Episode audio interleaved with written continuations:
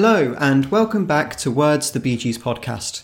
I'm Cristiano, And I'm Stuart. and in today's episode, we'll be looking at 1973's Life in a Tin Can. It seems like quite a while since we've done one of these album discussions. Well, it's amazing how time goes, isn't it? I mean, obviously, we had the last one with, with Joseph. It's quite nice to have that little break.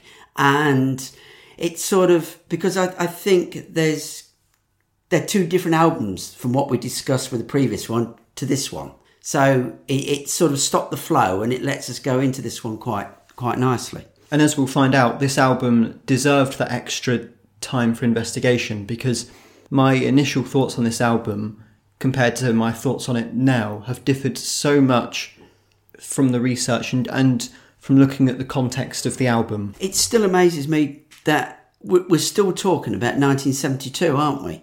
You know, we- we're saying, oh, we, we had a break, listen to Joseph and the, and the two albums. But in reality, they were just pouring song after song out, weren't they? And it's just amazes me that, that, that we, we've got two totally different products. Life in a Tin Can it was recorded, there's no specifically known dates other than it was at the record plant in Los Angeles around September 1972. Yeah, that's what that's what I read, Chris. There's, I think between this and, and the, the next album, it's a little bit on the vague side. What surprised me the most was that To Whom It May Concern was released October 1972. Life in a Tin Can was released January 1973. Three months between albums. And I think we're so lucky that they were so productive then to be able to, to go through all these albums. And not that we've had all of this material released. In this episode, we're going to be looking at the eight songs on Life in a Tin Can.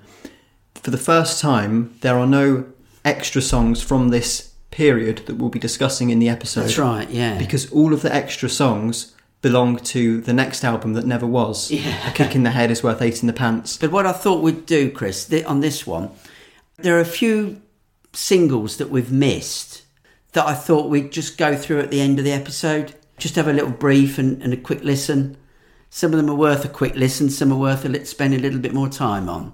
It's just quite nice. I went through it and I thought, well, we haven't covered this and one or two bits and pieces, so we'll see as we get towards the end of the episode which ones I think are worth a keepers. Life in a Tin Can was released 19th of January in the US and then quite a delay released on the 1st of March in the UK. I wonder why the delay was. Because now everything's simultaneously, isn't it? With you know Spotify and one thing and another. I sometimes think it depends whether how they we're going to promote the album. Whether it means they could spend more time in, in the US, go around promoting it. Once they've done the US, come back to Europe and, and, and do it there. I don't think it's a coincidence that for their first album to be recorded in the US, for it to then be released beforehand in the US. I think that had something to do with it. And this is also the first album that's under Robert Stigwood's Red Cow label. you, you know, you get used when you buy the when I used to buy the Vine, you get so used to seeing a certain label. And I was always associating originally the Bee Gees with with Polydor. So yeah, it was quite strange when I, when I pulled it out and you got, as you say, you got this. What is it actually? A cow. A cow. cow or, or a bull. In 1972, Barry spoke about the recording of Life in a Tin Can, saying, We've been experimenting with lots of new sounds. We've tried an entirely different approach. It's the best thing we've ever done, we think, and everyone who has heard it agrees. I did find somewhere on the internet where, where there was an interview with, with Morris, and it was done in between To Whom It May Concern and Tin Can. And he did say that our next album's going to be a concept one. So I think I'm wondering with things like that, that this is where we come into the thing of this album where you look through the internet and people seem to read into it quite a bit, and, and there's a storyline. Well, I'm looking down at my notebook and I've got uh, a page and a half worth of notes on Saw a New Morning. All right. I, I'm one of those people. I will say that then to a little bit to a little bit later. But you you've probably got more of imagination than me. But I I, I must admit I struggled a bit Okay. to find a, a, a real link. Yeah. And again, going through the internet, where people are saying that there's a storyline going through this, and that storyline follows on on side one of Kick in the Head. Okay. Yeah, Right, okay, interesting. to be discussed. I found that quotation from Morris. Uh, he said, We're going to attempt a concept album that's a major departure from our usual Bee Gees trademarks. and if that doesn't work out, we'll do something else. And they definitely did do something else afterwards. Yeah. And there was an interview with Robin, which I thought was rather telling as to why the Bee Gees may have decided to go to the record plant in LA, to go to America, instead of England to record their album. He said, England is now far behind the rest of the world's music scene, whereas it used to lead. In America, our music has become an institution. The American people understand what we're about, whereas in England, people tend to disregard us. For some reason, they don't accept that we progress. And I can imagine that at the back of his mind, he's thinking of things like, How can you mend a broken heart?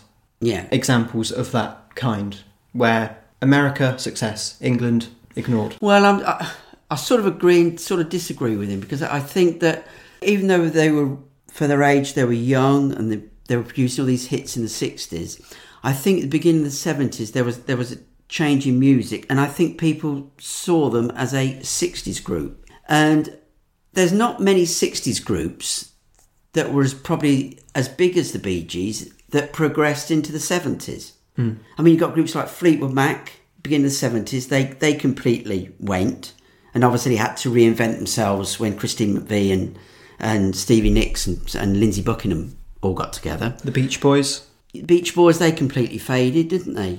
So I, still think that they were probably seen as a singles band and from the 60s. So I think you, I can understand as you say with Robin's frustration with, with, with not having, because I think he was, out of the three brothers, he was the one that liked the big hits. yeah, And that must have been a, a kick in the teeth that they wasn't getting them. Though, beginning of 72, you know, they were getting sort of top 20 hits. But yeah, it, it's interesting. And, and obviously, I can only say from growing up in the UK that the music scene was very. 73 was the height of glam rock. yeah, You know, glitter, men wearing makeup. David Bowie was, was Ziggy Stardust. And it, that is so far removed from from what they were doing. But saying that, that it, it's a funny year. There was quite a lot of retro into the music as well. You were getting groups doing 50s pastiche stuff. So it was a big, it was all a bit of a hodgepodge, 73. And there's another musical trend that was happening in 1972 73 that I think explains what the Bee Gees were doing. There was a demand in America for English music. So you had a band like Genesis who went across to America, toured in America, and their album Selling England by the Pound, it was kind of lapped up by American audiences because they were so fascinated by English culture. Hmm. And I kind of feel like the Bee Gees followed on in that suit and wanted to give that a go because with this album, they're present. They, they've kind of done it the other way around. They've gone to America to give um, the English audiences a taste of America and also give Yeah. American audiences a taste of what, what this is what the Bee Gees can do. I think this is a very American album from the title of the album, from the album artwork. Immediately, we've got the tin can, and I think when I think of the tin can, I think it has quite strong connotations to American culture and American artwork. Andy Warhol's tin can design Yeah. is a very strong symbol for me of American culture. And to have the, the Bee Gees literally on the cover inside of this tin can, they are inside American culture. Opening up the vinyl, looking at the, the gatefold sleeve, we've got this can literally exploding and all of this culture bursting out. We've got the Bee Gees amongst there, we've got a jumbo jet airline, we've got pizza at 20 cents. I can hardly recognise any of what these things are, but I'm sure that back in 1972 73, to certain audiences, this would have meant something. Mm. And to other audiences, this would have been, this is really fascinating. Yeah. To have looked at this, oh, what's this car? What's Who's this? It's kind of like that Sergeant Pepper thing of who are all these different people? when you get a vinyl, this is what I'm saying. You, you, it's so big, you can you can you can lose yourself looking at the sleeve, can't you? Yeah. Whereas when this comes out in a little CD, you have got to have eyes on stalks just to even see anything, haven't you? So that this is why I think why vinyl's coming back. It's just that it's just the thing of holding a piece of vinyl and going through this. But as you say, it, it's a really fascinating sleeve, and it's it's sort of carried on a bit with the gatefold sleeve from the previous one, where you've got people as the band and the audience. Do you think this is sort of a slice of America then? Exactly. That's exactly what it is. It's a slice of American life that can be packaged up inside of a tin can and sent over, sent around the world for people to, to listen to. And the music on the album, it's no coincidence that you've got titles like Living in Chicago, South Dakota more, Yeah.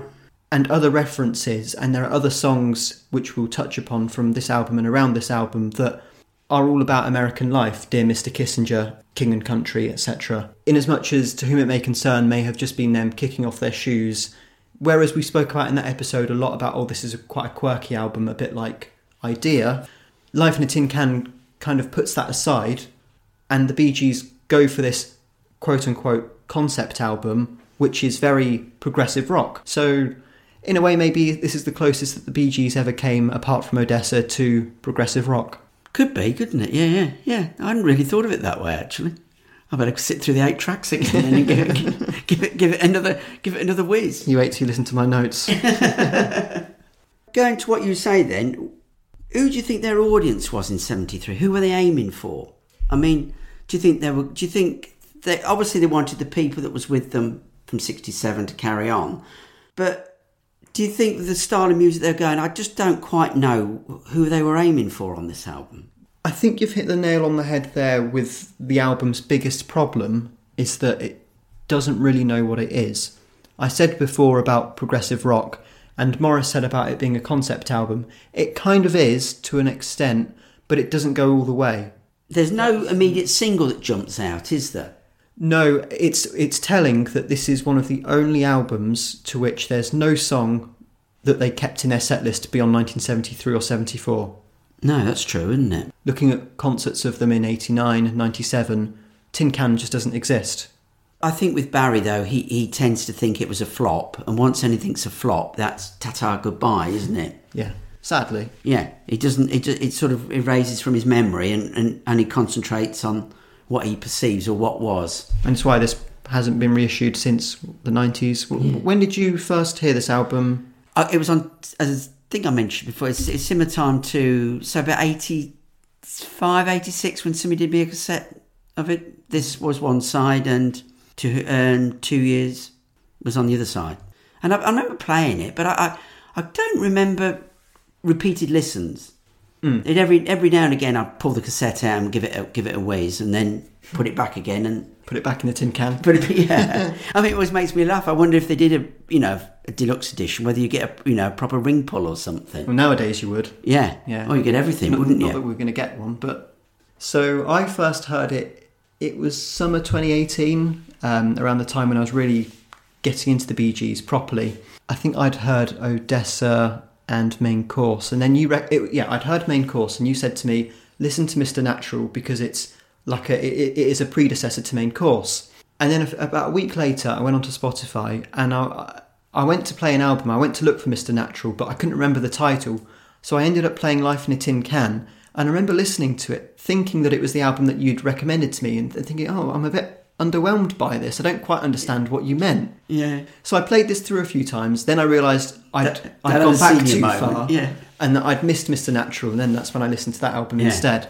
And kind of like yourself, after that point, I never went back to this album, and really not until the past two months when I've been playing it non-stop.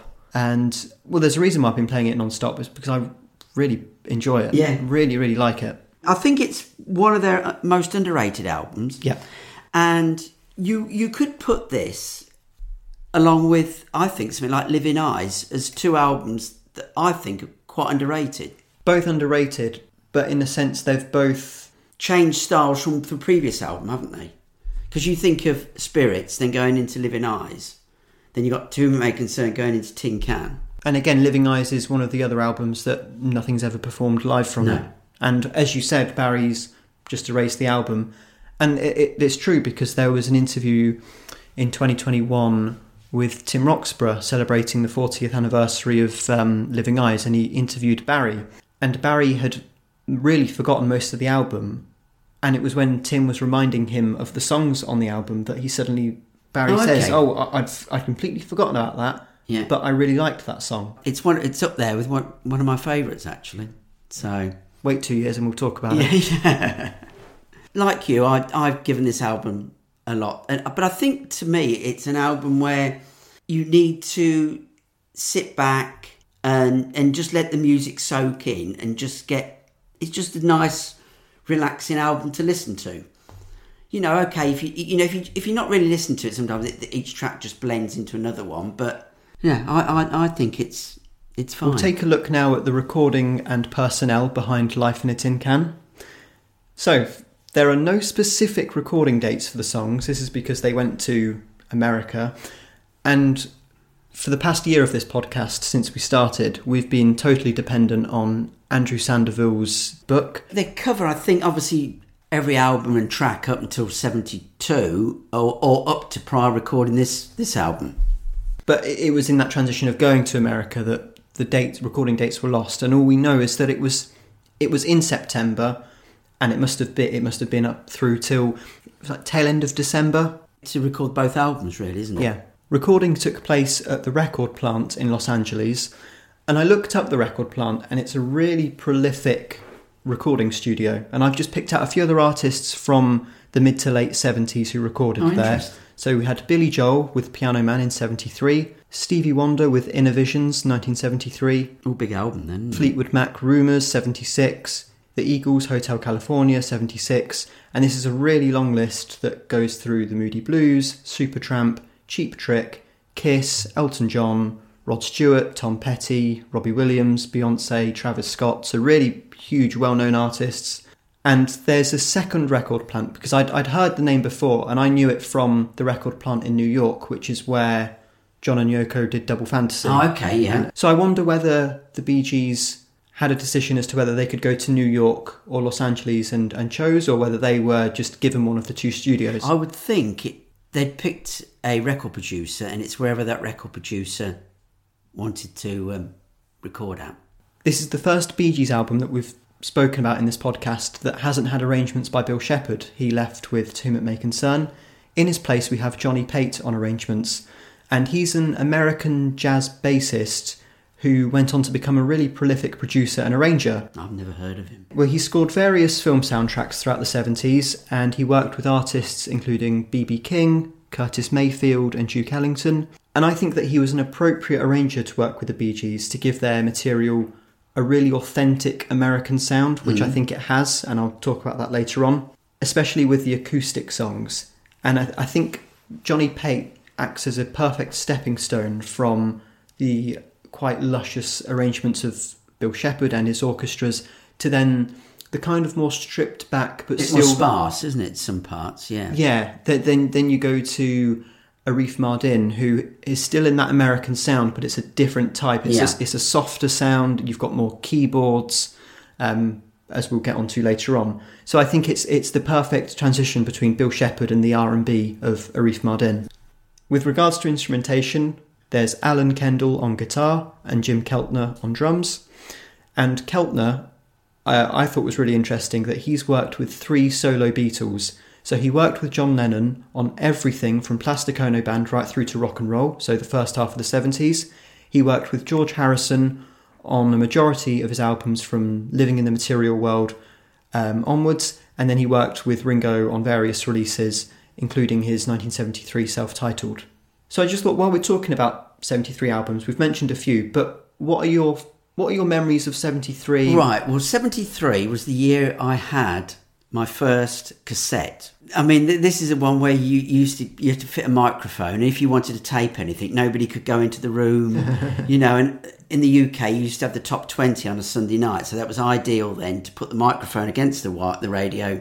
And you had to guess when the when the DJ had stopped speaking, so you could quickly press play, and then guess when he's going to end it before before you did, or what I, I got to do in the end, I used to get near the end, he might speak, I'd quickly take it at the, at the tape thing and just put a pencil in and, and turn it back just a fraction and then put it back in the cassette ready for the next one.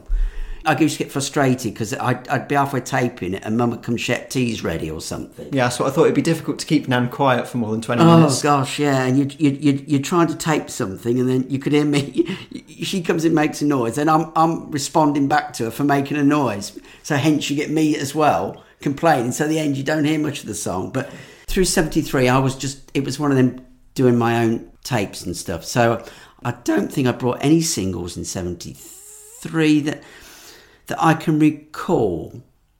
And albums again, I wasn't buying albums in '73, so it's only in hindsight you go back and buy stuff. But 73 is a great year. Well, it was for me, yeah. Really great, especially if you're a Beatles fan. You've got five solo Beatles albums, all of top quality. But again, that's in retro for me, you see. So, and I think wasn't '73 the best of the Beatles Red and Blue albums come out Yeah. as well, didn't they?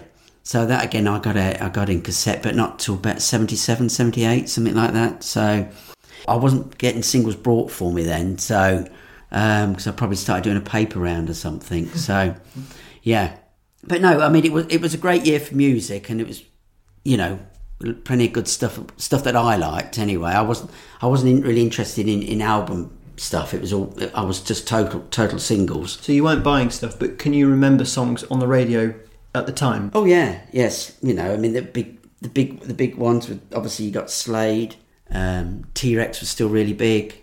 So it was sweet, all the glam stuff, you see.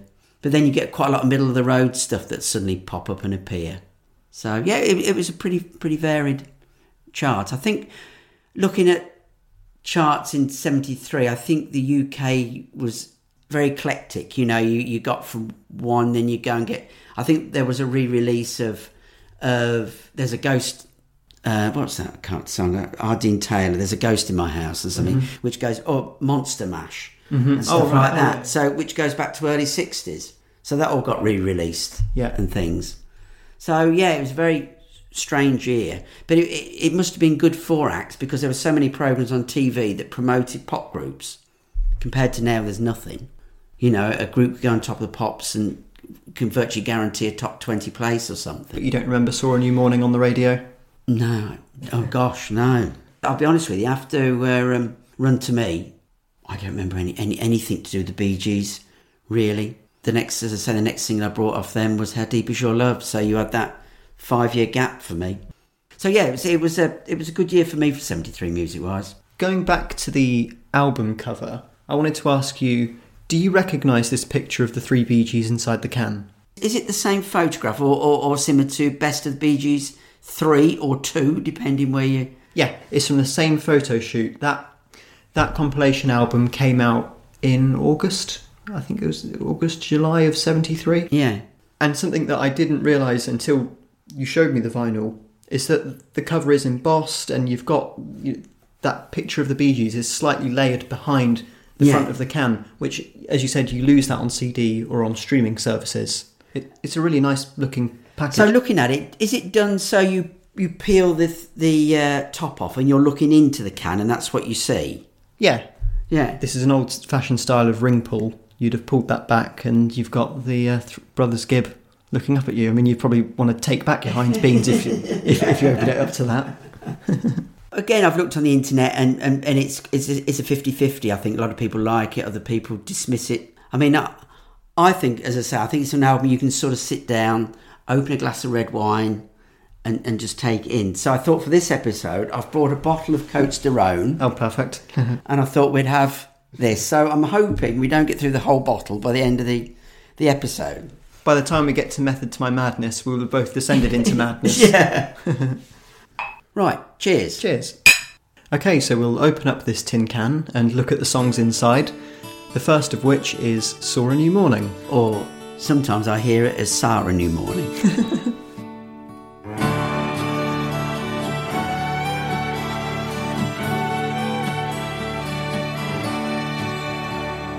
All of a sudden I saw a new morning. I'm locked up, I wanna be free. Out in the courtyard and over the wall, and my friends are waiting for me. Sixteen people are waiting to get me, hoping to take me outside. I hear the sound of a snub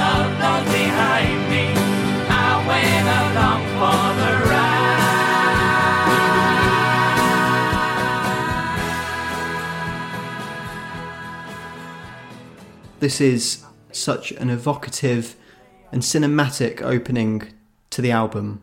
And, and I think that the Bee Gees' strength for storytelling and instantly memorable melodies is just married up so well, even in that first opening 12 string or acoustic guitar little melody line. To then go into the to the storytelling of the lyrics, it's just such a perfect blend. I I'm, I love this opener. So, because the, the previous two albums we've had Run to Me and How Can You Mend a Broken Heart, it's I I've put on my notes. uh, It's not. It's it's like you. I, I really like it, but I just don't think it's in the same league as them other two. No, it's in a different league. Yeah, And I, maybe it's not fair to compare them because you're comparing two piano ballads to Yeah. an acoustic ballad. And whereas those Run to Me and uh, How Can You Mend a Broken Heart are about lost love, Saw a New Morning is about something completely hmm. different. Okay, maybe it's not as strong, and it certainly wasn't as strong of a single as those other two songs. But for this album, it works perfectly. Sixteen people are waiting to get me, hoping to take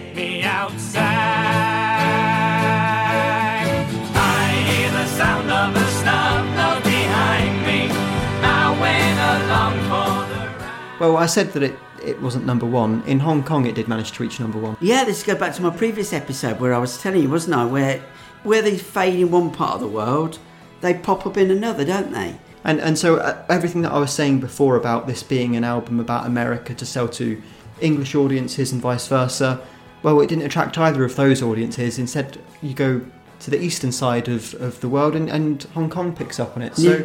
it's incredible how different audiences just pick up on it at different times. And I suppose it goes down to radio play and, and, and what was the competition and bits and pieces and and because they toured in '72 in, in Japan, it, it, it's it's the build up, isn't it, of everything. So, as you say, Chris, it's a good start to the album. I think the verses have, have a really great hook, and then you get with solo Barry and then Robin, which I just think leads into a fantastic chorus. Yeah. Well, that opening guitar riff, for me, it immediately sets the scene of southwestern America in a Wild West like setting, presumably. I interpret it as being set in some sort of prison or jailhouse, just from the lyrics. And I think that with the album being recorded in LA and that new location being in sort of the southwestern coast of America, that's immediately fed into the lyrics we said that it was recorded late 72 i'd like to know when these songs were written were were some of these songs hangovers from the year before or the year before that or were they all recorded there and then I would have a guess at there and then. I think they had some ideas, but get going over over to the US and getting the you know the engrossed in in in, in your surroundings and stuff. But is it about about some guy facing a firing squad? Because I mean that's not really chart material, is it? But then again, you had it with, oh gosh, brain's gone dead. oh i know which one uh, gotta get a message to Yeah, you that's it. so I'll, I'll go through my essay that i've written on this song as to what i think it's about and this is purely from my opinion i'm probably completely wrong on this the song tells the story of a convict whose desire is to escape but who Yeah. is brutally treated by their cellmates 16 people are waiting to get me I read that in one of two ways. Either there are 16 friends of this protagonist Yeah. who are waiting outside for the protagonist to be released from the prison, or these are 16 cellmates who, you know, want to abuse and want to get into a fight with with this person. I can't quite tell which angle they're going for. Now, the wind in my face and bones they are aching, for me, that represents wind in my face being hit in the face and bones they're aching, the pain of being Yeah. abused. And then the when I heard, first heard the lyric, uh, "the snub nose behind me," I thought the snub nose. Is it a gun? Is it? Well, I thought the snub nose was referring to the description of maybe someone who was fighting the protagonist, that it was describing them as having a snub nose. But as you said, it's a snub nose pistol. It's a pistol, yeah. And that completely changed my interpretation of the song. I realised, oh, suddenly, oh, actually, it might not be about what I think it's about. So, this snub nosed revolver being fired, this could be the start of a riot and the jailers breaking free. Hmm. or this snub nosed revolver being fired could then be the, the jailers trying to keep the cellmates at bay. So it's it, I couldn't quite pick what angle they're going for. It was a the story's open to interpretation, or I'm reading it in too many ways. But either way, I think that the, the key lyric here is I went along for the ride. All of a sudden, I saw a new morning. I went along for the ride. Saw a new morning to me represents that this person saw a new way of life. They heard the firing of the pistol, took that as a as a note to this is my time to be free, Yeah. to get out, and then they leave. And then that's when we have that really I, I love it. It's my favourite part of the song when the lyrics and, and the vocals drop out and we suddenly have this huge expanse of orchestra and strings. And it's a different kind of expanse to what Bill Shepherd would do. Yeah. Whereas I think he would layer up the strings and the uh, and the different elements of the So you orchestra. think it worked quite well in five one surround then? Oh, wouldn't it? absolutely, and Yeah. and every time I hear it, I can just picture this expanse landscape in in in a desert in Western America, and these convicts and cellmates escaping and fleeing out, Yeah. people riding on horseback.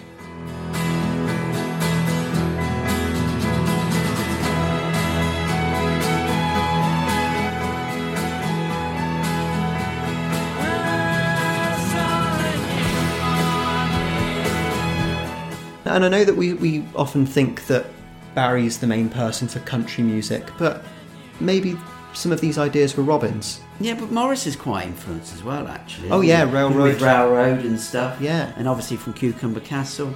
Between all three of them, they've all, they're all got slight Barry more so than the others, but you know, I mean, Islands in the Stream, isn't it? Is is you know a commercial example of it.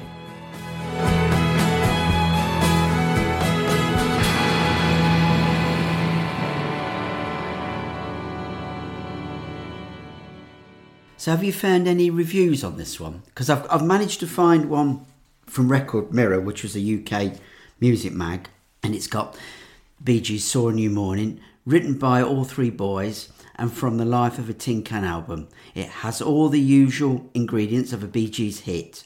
Fact is, they make these beautiful sounds, and you take the mickey out of vibrato work at your own risk. This soars upstairs and upwards, and it's got a staccato touch, and it works like a dream. Definite chart cert. Oh dear. I completely agree with everything that they said about it, though. The- All of the every way in which they described the song, all the nuances of it, I, I agree with completely. I found two reviews for this song. The first one was from Cashbox, and this was from their March the 3rd, 1973 issue. And like the Record Mirror review that you read, they were really positive. They said, As usual, the accent is on melody and three parts harmony, as Robin, Barry, and Maurice prove that they're still one of the finest vocal groups around. Immediate chart action and airplay in store for this one. because I think it got it reached the heights of number was it ninety four, number ninety four. I mean, this is a new label, isn't it? You know, it must. I mean, must have been so disappointing to go on the new RSO label and and come in at, at you know get all these positive reviews, and they know full well that a charting single is going to produce a charting album. Yeah. virtually. But to come in at number, I mean, this must have been the lowest single release in America, was it? At 94. So would you say saw a new morning or saw to a new uh, chart low position? Yeah, saw a new chart fade away or something. I don't know. It, it, it's it's quite, um, you know, from from them two hits in 1970, it, it was a steady decline, wasn't it? But looking at Billboard's review, they were also positive. They said, The group's distinct vocal blend echoes statements of caution with what sounds like a symphonic orchestra laying down the foundation. Rich, round sound. Do you think it's too sophisticated to be a single? I think so. And you see it with other progressive acts of the period who have these albums which, when you listen to the album as a whole, is great, but it's difficult to pick a single song from that album as a single because it just, out of context of the album, when it's released out there on its own as a single on a radio station in amongst other, mm. you know, if this is played on a radio station in amongst glam rock and all those other genres that of, of different varieties that you were talking about, this would just get lost in the mix Oh, and definitely forgotten about because it, it's it's it's a very pretty orchestral acoustic ballad, but it's it's nothing. It, it's a strange dichotomy because it's completely different to what the Bee Gees have done before, but equally, it's kind of stereotypical Bee Gees. Yeah. So, same but different, isn't Yeah. it? Yeah. I can't quite put my finger on it. It's sonically, it is so different to what's Do you come think it's before. their latter version of Odessa? Yeah, Because that was that was the opener, wasn't it? And it was very cinematic, eight minutes worth of you know pure genius orchestration. The whole thing just worked wonderful. but you wouldn't. It would not work as a single. no, Odessa. Um, um, and considering they wanted that to be the first single, didn't they? Could I have taken an eight-minute version of "Saw a New Morning"? Yes, I think I could. Yeah. Well, there's plenty of space in the album for it, isn't there? Thirty-five minutes. Yeah. Yeah. And then I suppose then they could have just edited what they thought then would have been a single. But no, I mean, it, it's definitely a, a good start to the album. Have you got anything else you, you want to? Um, Well, this one, as you said, was composed by Barry, Robin, and Maurice. This is quite a fascinating album because I'm looking at the track listing and I'm just going to read through the songs and I'm going to read through who composed them. And a trend that you'll see a lot is that we're alternating between BRM and Barry Solo. Saw a New Morning, BRM. I Don't Want to Be the One, Barry. South Dakota Morning, Barry. Living in Chicago, BRM. While I Play, Barry. My Life Has Been a Song, BRM. Come Home Johnny Bridie, Barry. Method to My Madness, BRM. So there's no solo Maurice, there's no solo Robin, there's no Robin and Maurice, it's either Barry, all three of them. so, do you think it, it was influenced by Barry this album? Because that's what I put in my notes actually. That Yeah. I think it was um, it was heavily influenced from Barry. I'll read through the instrumentation for Saw a New Morning. So we've got acoustic guitar, Barry. Electric piano, acoustic guitar and bass, Maurice. Lead guitar, Alan Kendall. Drums, Jim Keltner. And then vocals, Three Brothers. And I'd like to know who's playing that acoustic guitar melody because we saw with Cucumber Castle, or I think we kind of imagined it as being Maurice and Barry sat on stools playing Yeah. guitars to each other. But I think you got that image because obviously I think there's clips of them singing. Um, is it Tomorrow Tomorrow or Sun in My Eyes or something? To the two of them. Yeah. And so going to this album, I kind of wonder who's taking on that lead acoustic guitar. So I don't think Robin does anything instrumentally, does he? In um, No, but his the vibrato on his voice. I would go as far to say that the strongest instrument on this album is Robin's Oh, voice. I've, I've got here actually that I think if we're talking vocal wise, I think this is one of uh, Robin's best. Yeah, completely. There's songs that we're going to talk about coming up that just take me to a different place. Yeah. entirely. And, and when he comes in on this song with 16 people are waiting to get me, there's just something about that that's so endearing. He sort of elevates the song, doesn't he? And and it's, it works the opposite way around where you get Robin doing the verse and then Barry comes in with a bridge or something. Again, it, it, it, it, shifts the song to another gear. Yeah, and we'll see throughout this album that they're doing different tricks. Sometimes they are stack harmonizing with each other, other times they're alternating. There's a couple of examples on this album and A Kick in the Head where they alternate with each other, but they do it at certain moments where you almost don't realize that they've swapped. Yeah. They pick moments of the song that flow so well into each other. Sixteen people are waiting to get me, hoping to take me outside. I hear the sound of the stuff down behind me. I went along for the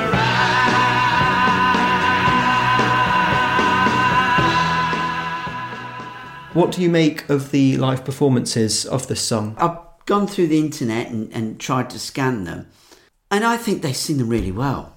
You know, I, uh, I can't remember which performance it was. I had to think, are they miming to this or are they singing it? For me, it's good to see them sing songs that you don't Ever see them ever sing sing. again? Yeah, you see them sing the hits a million times. So when they when you come across them singing this song, wow, I didn't know this existed. Didn't know the single existed. So to, to No, nobody else did it- either. so to actually see them, some do it, it, it it's it's good.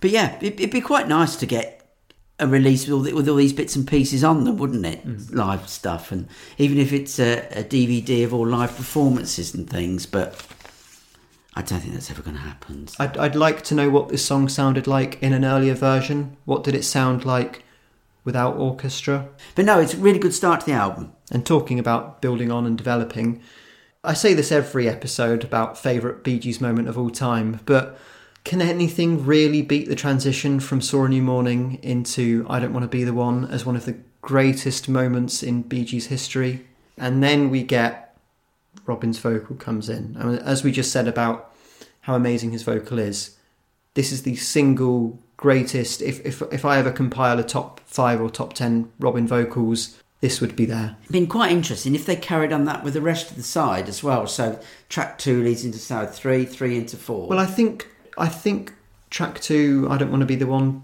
does lead into track three, but we'll we'll get on to Yeah. that. Yeah, and it's amazing, isn't it, that they did the same thing with the official follow up. Yeah, they did. Yeah, because side one of Mr. Natural Yeah. kind of goes one to the next to the next. yeah. It's something that they, they they must have enjoyed doing. It's a blooming pain when you try and do a compilation of Bee Gees songs, isn't it? you know, when I used to when I used to try and do it on vinyl, it was a nightmare.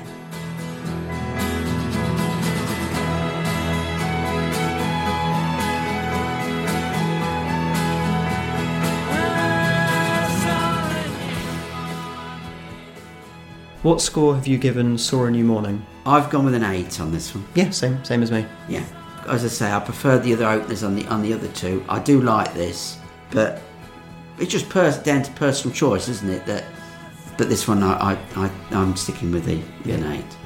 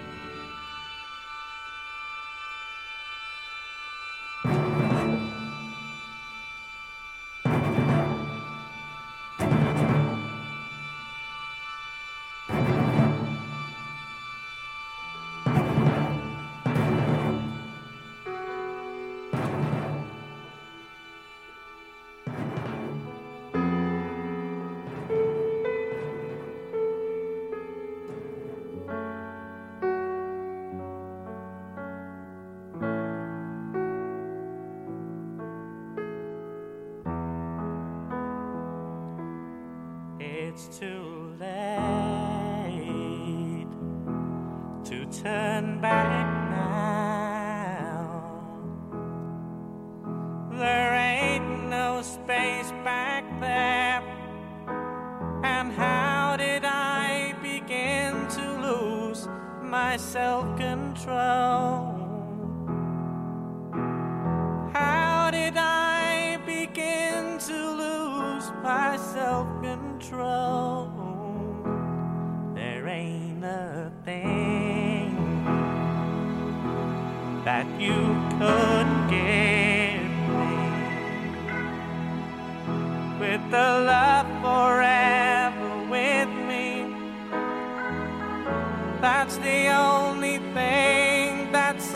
satisfies my soul. That's the only thing that satisfies my soul.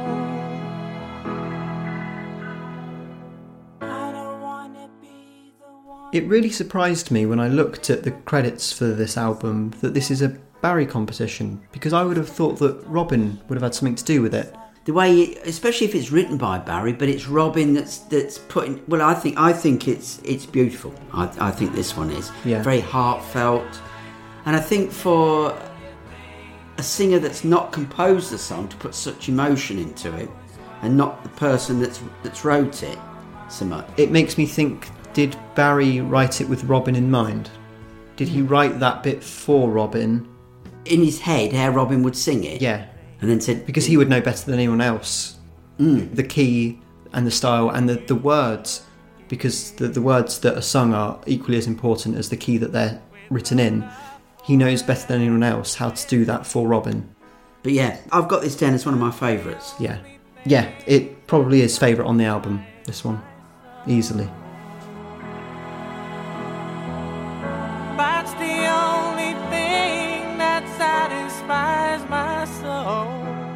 we're only on track two, but do you think this feels more like a follow up to Trafalgar? You can easily draw a line from Odessa, maybe through Cucumber Castle to Trafalgar, and then straight into this. Yeah. of that style of writing where they just seem in this instance with life in a tin can where they really seem to have matured and i i would regard life in a tin can as a sophisticated album a word that i would use to describe this is sophisticated Yeah. and mature and there are uh, there are few other Bee Gees and Bee Gees related albums that I would describe in that way. I would also say Guilty is a very mature album, and Still Waters Yeah. so th- I think these are the three albums where the brothers are at the top of their game in terms of songwriting. And as you said, yeah, it's that transition. It's going into from from Saw Morning into I Don't Want to Be the One, and these lyrics that pick up where Saw New Morning left off. If we've got all of the convicts and the protagonist escaping from the prison in Saw New Morning, suddenly then to go into this piano heartfelt ballad where the opening lyric is it's too late to turn back now. There ain't no space back there. The narrator understands that they've gone too far to look back they're not going back where they came from Yeah. How did uh, I lose my self control? They're stuff? only going Yeah, to keep yeah. moving forwards Yeah. and actually that lyric how did i begin to lose my self-control makes me wonder was it that character that fired the snub-nosed revolver W- Yeah. was, yeah. was could it them be, couldn't it? He's think he's looking back.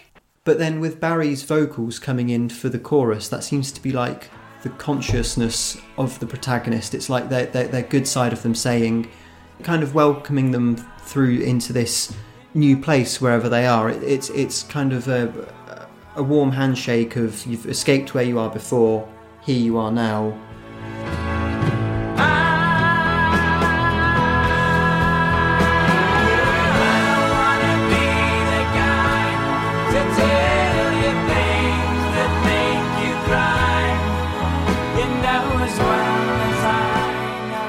I like it when they all come together in the chorus. Do you think it's all three of them? Because it's very difficult to distinguish, isn't it? I, whether there's any, you can't hear much of Maurice, can you? And I, I'm sure he's there. There are some songs where he definitely is there, but with this one, This one, I'm not. I, I've listened to it a few times, and I'm sure he probably is. But it's just the, the way the vocals blend so well together, isn't it? it becomes one. It's and it's kind of like scaffolding. They all of them complement and structure each other. Where one singer might not be able to, you know, Barry might not be able to hit a certain note or make it as powerful, then Robin and Maurice will come in and strengthen Yeah. and structure that, and vice versa. So yeah, I'm sure Maurice is there, maybe in the low register, maybe in the high register, Yeah. maybe in the middle. we talk about this second track in. I wonder why on this album they they did just decide to go with eight tracks. When you think To Whom It May Concern had seven on one side. Yeah, 13 overall. Yeah, it's an interesting one, isn't it? What why they decided, and obviously we know that there was other tracks done um, for the follow up. So I'm wondering why they didn't keep the best tracks for this one, along with the best tracks the next one, and release an album in late '73 as they released one in late '72. It seemed a great rush with the three months difference from To Whom It May Concern in October to then have this album out in January.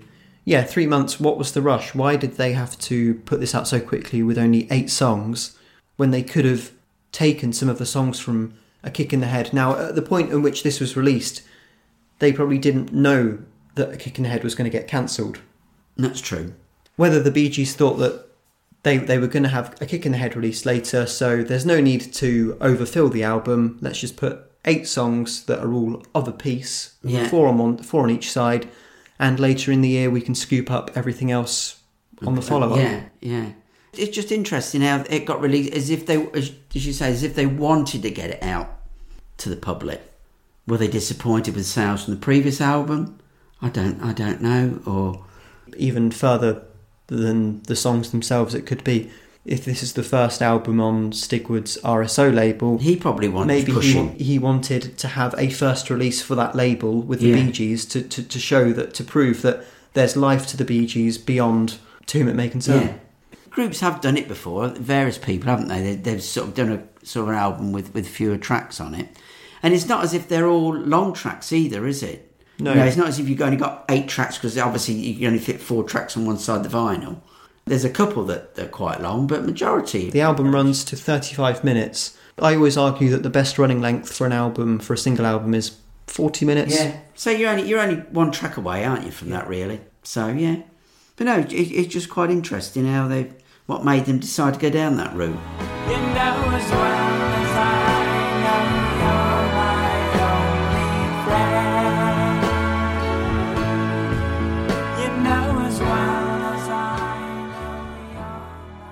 With the chorus of I Don't Want to Be the One, I think the main hook of it is when Barry says, You know as well as I that you're my only friend.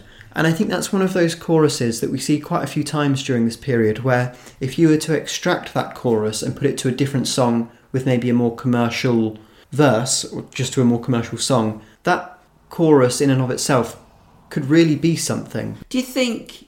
I know it's always hindsight, and we always talk about this. Do you think it's a hint of what's to come?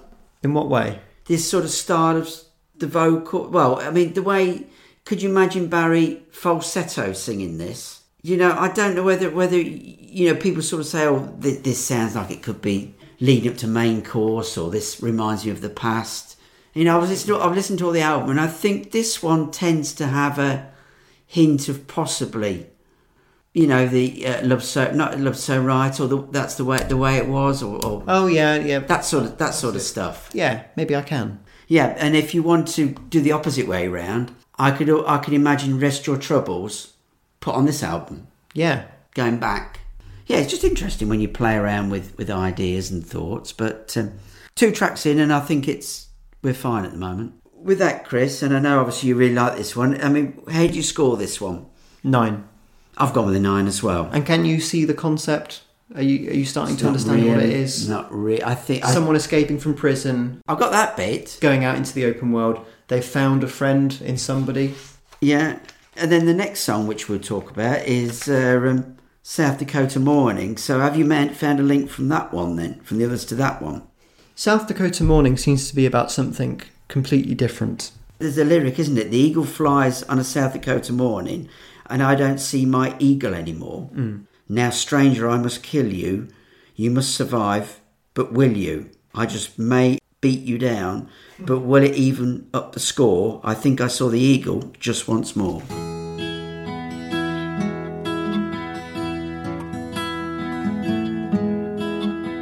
The sun shines down on a South Dakota morning. And I can see their faces in my eyes. I wish they were behind me. My enemy can find me. If only to remind me that I'm really not alone. All South Dakota mornings I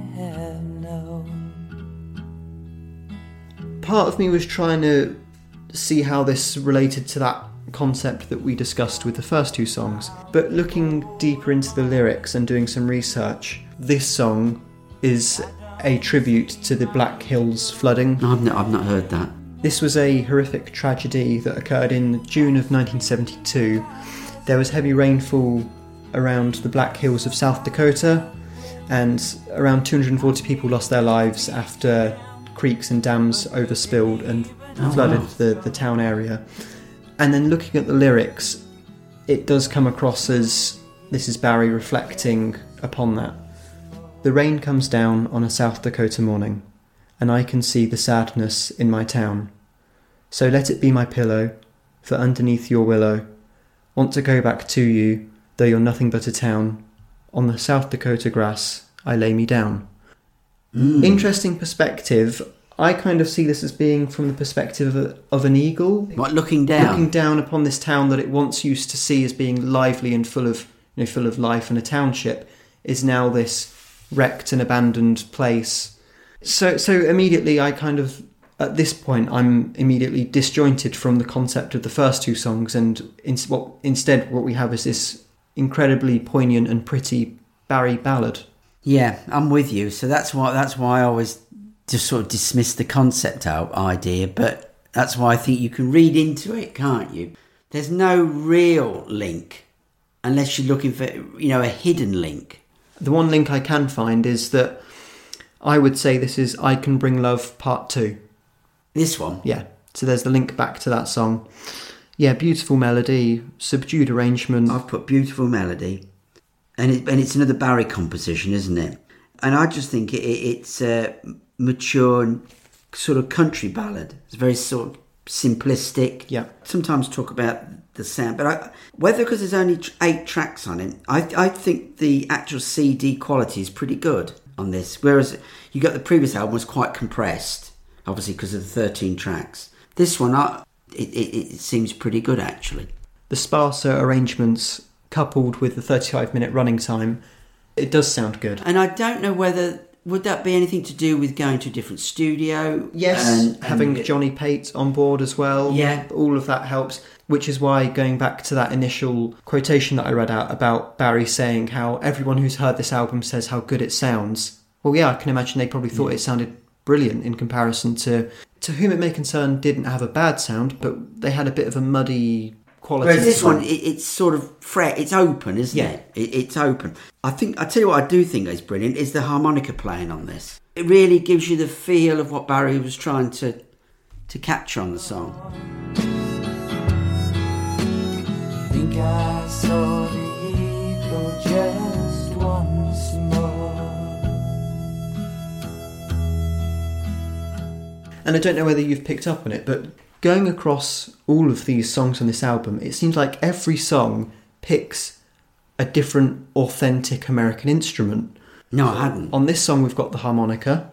Going over to Come Home Johnny Bridie, that has steel guitar, which is quite a traditional American instrument.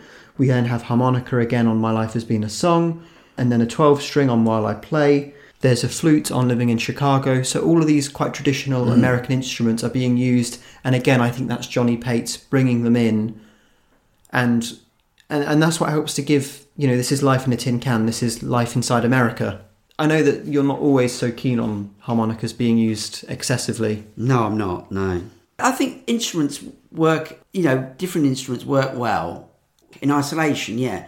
But I, I couldn't listen to a- every track with a harmonica and it, it, it'd pull my hair out. Goodbye, Blue Sky. Yeah, I mean, you you couldn't, could you? You know, and because you're getting this one-off track, it, or couple but spaced out, it, it works so well. But it, it it conjures up an image in, inside you, doesn't it, of what they're singing about as well. And harmonicas are quite mournful sounding instruments. Hmm. It's kind of like if Robin's voice was an instrument, it would be a harmonica.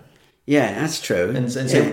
So, whereas maybe he might have had a vocal on this track, it's kind of been swapped out for the harmonica, which represents that same melancholy with the nature of what the song is about. Is is what it is, is the message that it Yeah. puts across. The rain comes down on a South Dakota morning. Now we've said about Barry disregarding this album, but this song out of all eight of them, I think is the one that stuck with him, and certainly stuck with Linda, because he said quite a few times recently how if he's going to do a Greenfields 2, this is one that she keeps telling him he needs to revisit, that she really loves this song, and through her, he's rediscovered it. I can see why she loves it so much. Yeah, but it's good, isn't it, that you're getting somebody within the family that, that's picking up on a song that's that Barry doesn't ever talk about. Somebody ought to send her a copy of Kick in the Head then.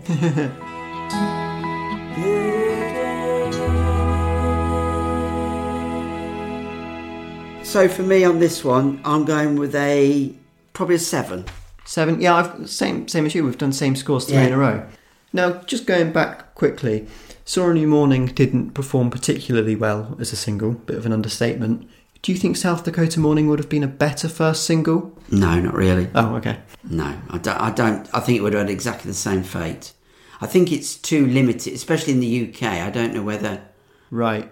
I don't know. I just see this one as being the other really commercial one on this album. Do you? No, I, I think there's another one. I think would be more commercial. Okay. Unfortunately, I've got to say, I don't. I, I think this is a good album track, and I just don't see it in, in the charts. It would just be lost. Hmm. I think it might perform well, it probably particularly in the US, where they've got a lot of individual charts, haven't they? For you know, rhythm and blues, soul, country.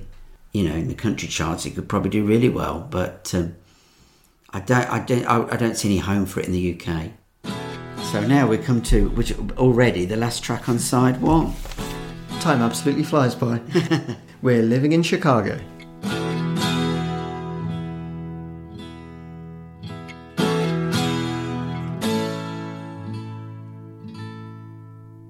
If you're happy marching forward in your band, holding hands together, I will understand. In my life, I'm together on my own with my own private eggshell and my phone. If your mind is in the darkness, could you know if it suits you to be fast or far too slow? Will you?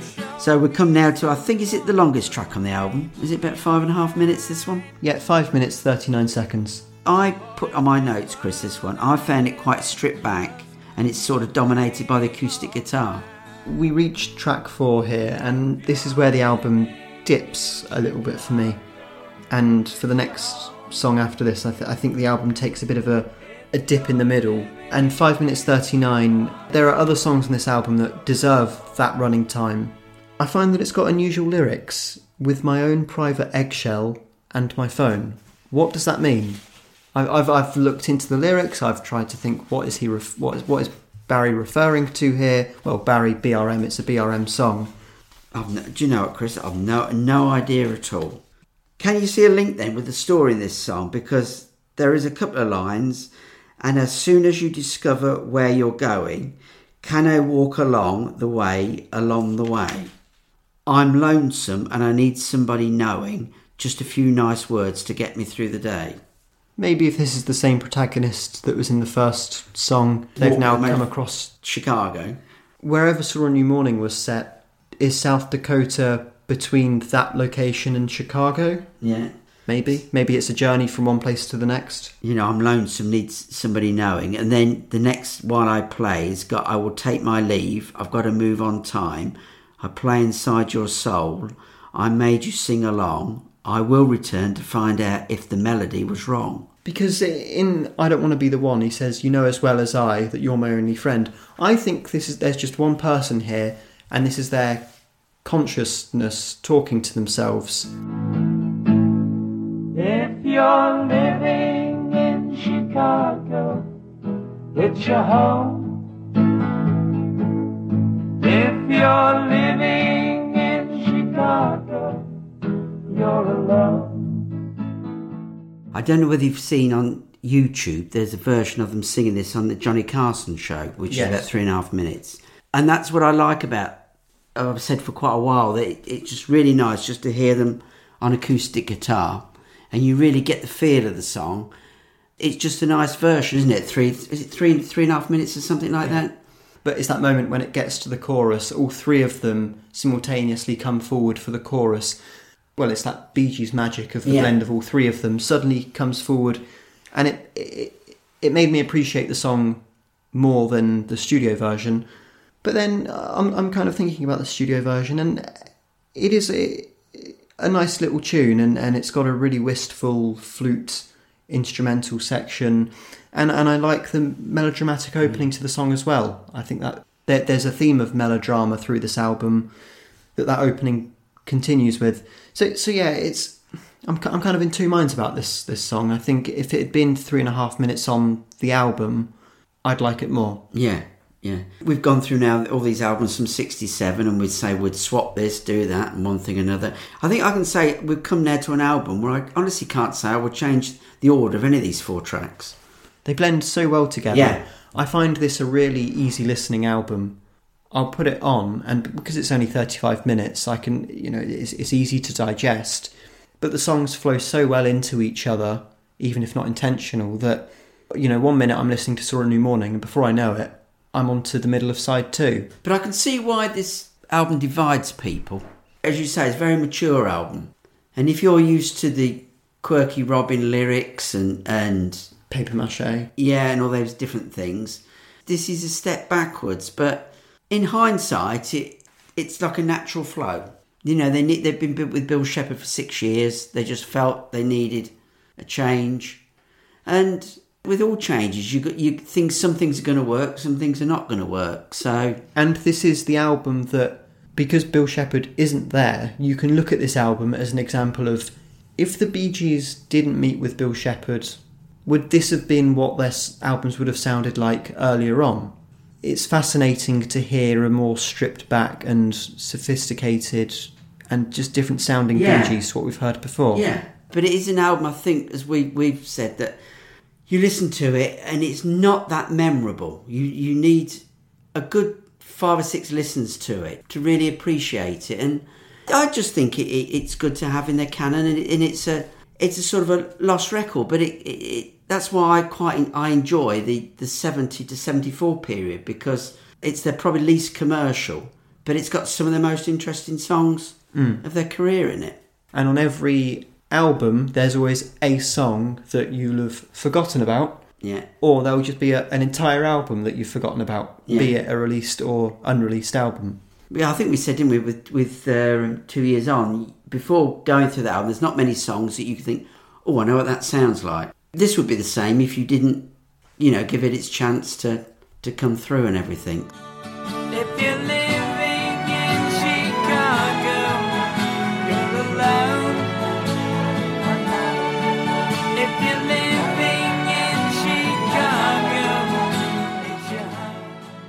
With that in mind, what score are you going to go with on this one? Because I'm going with a six. Okay, five for me. Right, so we flip it over then, and while I turn over, it's while I play it.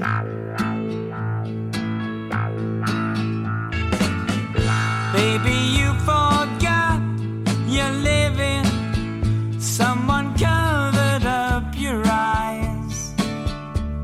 In my way, at least I'm giving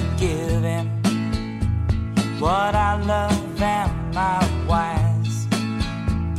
There's gonna be some confusion, and there's gonna be a day.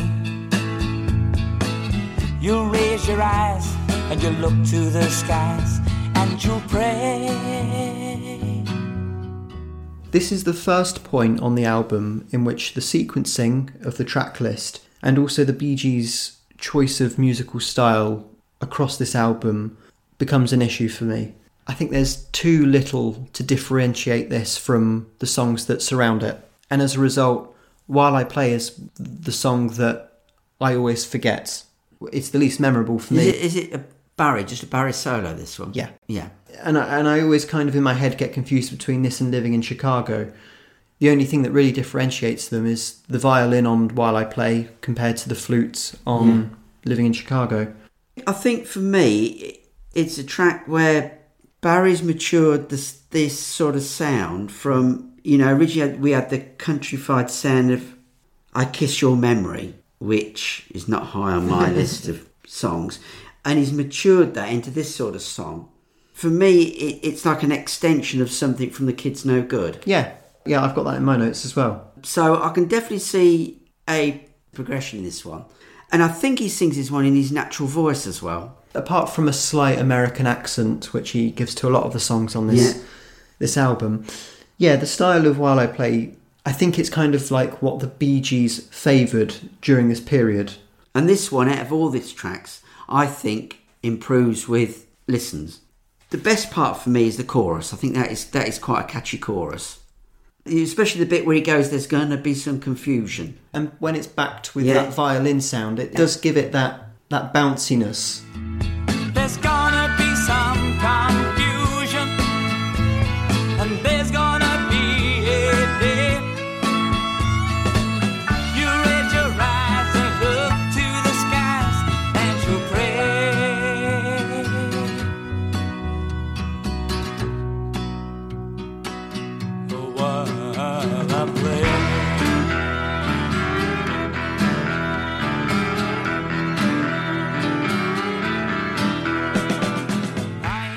This is just a personal choice. I would prefer the arrangement to be less countrified. Okay. It's that one country song too many? Yeah, and I think you know that bit. There's going to be some confusion. Could have really developed into something. You know, it could have rocked it up a bit more, as you say, to give it a bit of a harder edge to it. When he sings While I Play, I mean, that's just what, two notes, three notes. Yeah. It's not the most inspiring. He could have picked any other sort of phrase to have put there. And in the end, you've, you've got this there's going to be some confusion, there's going to be some day while I play. It is sort of a hmm. bit underwhelming.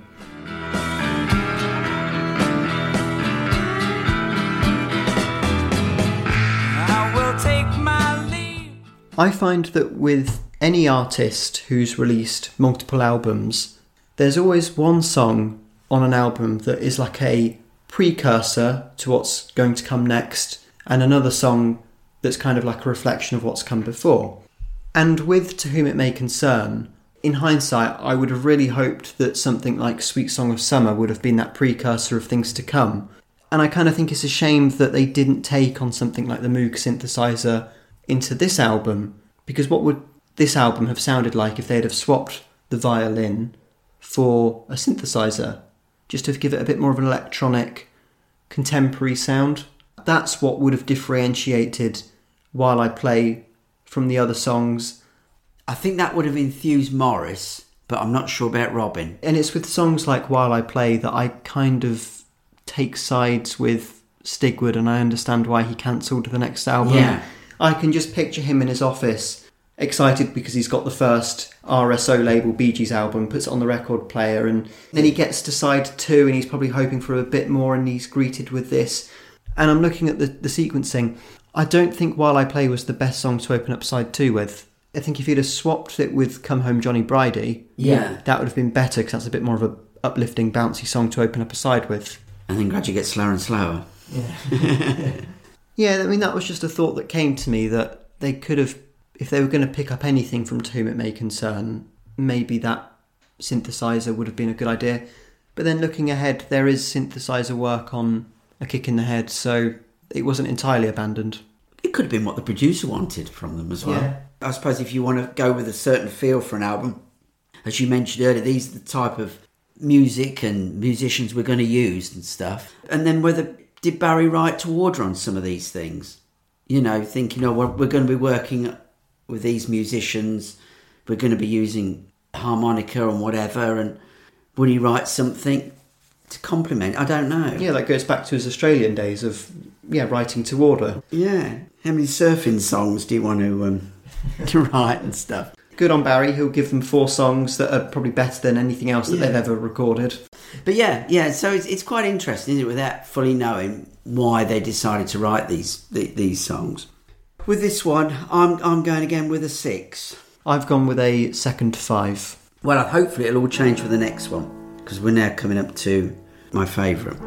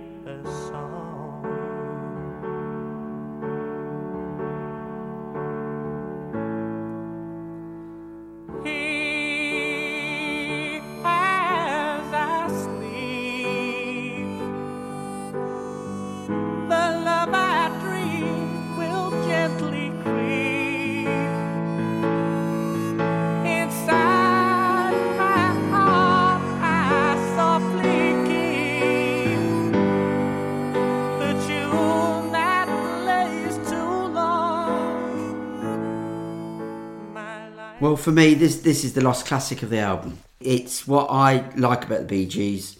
I like I love about Robin's voice and the interplay between the two brothers, and it's just one of my favourite ballads. It's got perhaps the best lyrics on the album. I mean, I just think it's it's magical, especially when Barry kicks in with a chorus stroke bridge.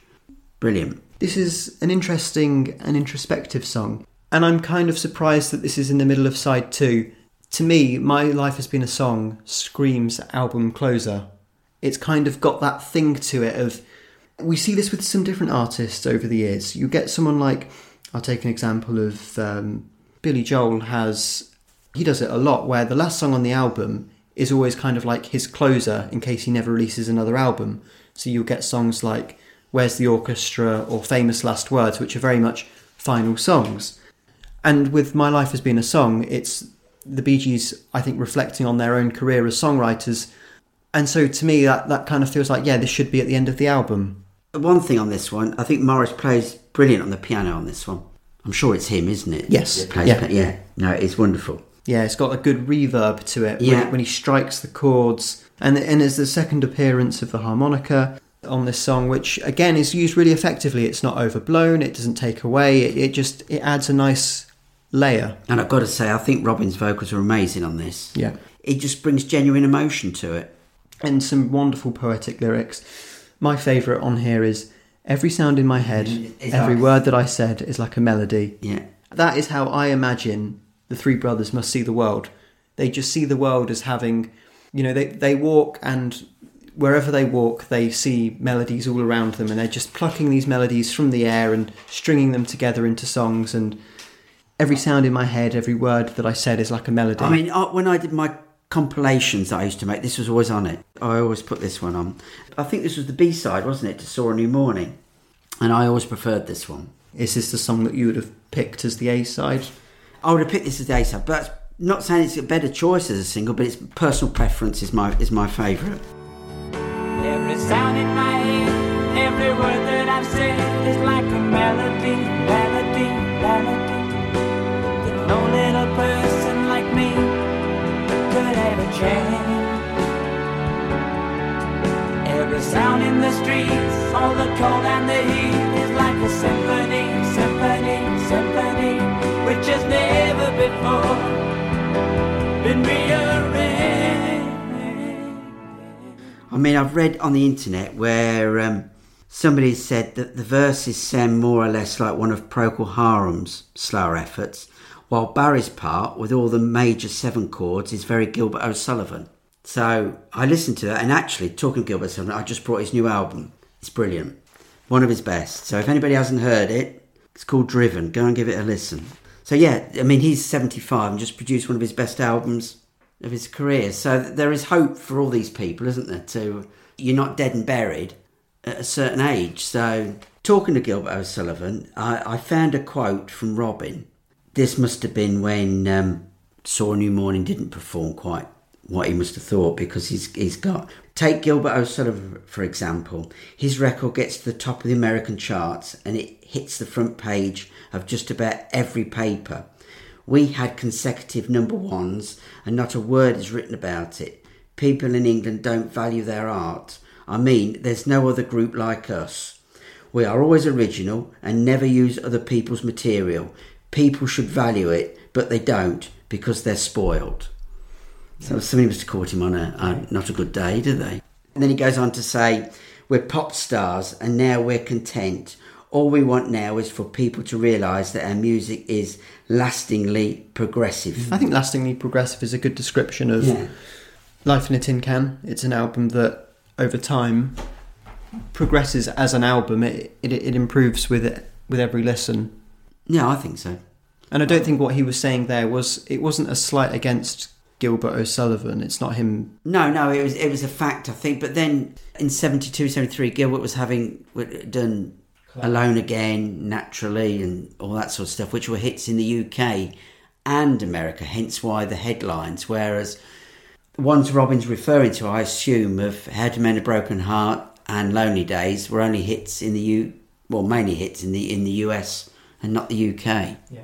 But yeah, it's, it's quite interesting when you look back on these old clips of interviews and stuff. But yeah, must have caught him on a bit of an edgy day, that one.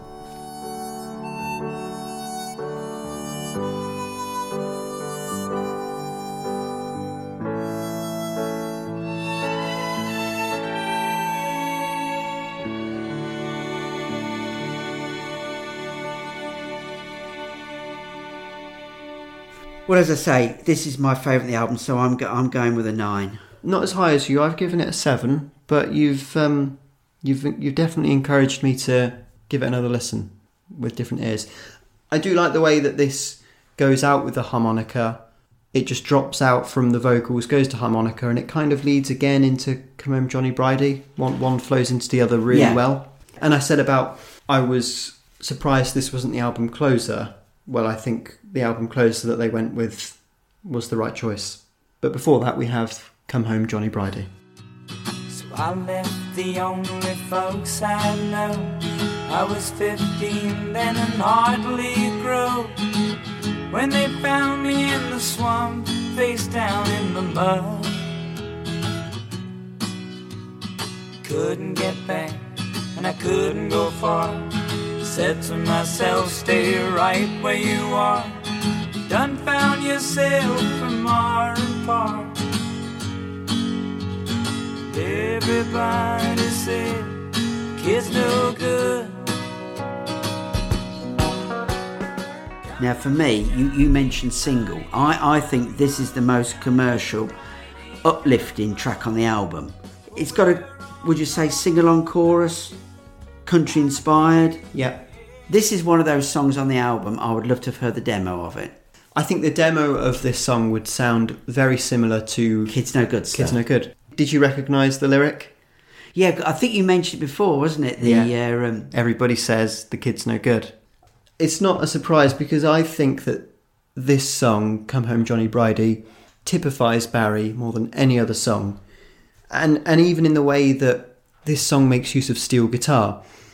And steel guitars, I don't know if you know about them, but they are tuned to an open D, which is a typical Hawaiian uh, slack key guitar tuning. all right, yeah. Now, when Barry first learnt guitar, I think aged nine or ten, he he was taught guitar and he learnt guitar in Hawaiian slack key tuning, Oh, okay. and I think he continued to play and maybe even still plays in that tuning. I don't know what the what the specific differences are, other than different um, finger shapes for the chords, and I think you get a different resonance. And I think that him playing in that tuning and then with Maurice playing in, I think, in a, in a standard EAD GBE tuning, that's what gives that really beautiful, rich Bee Gees sound.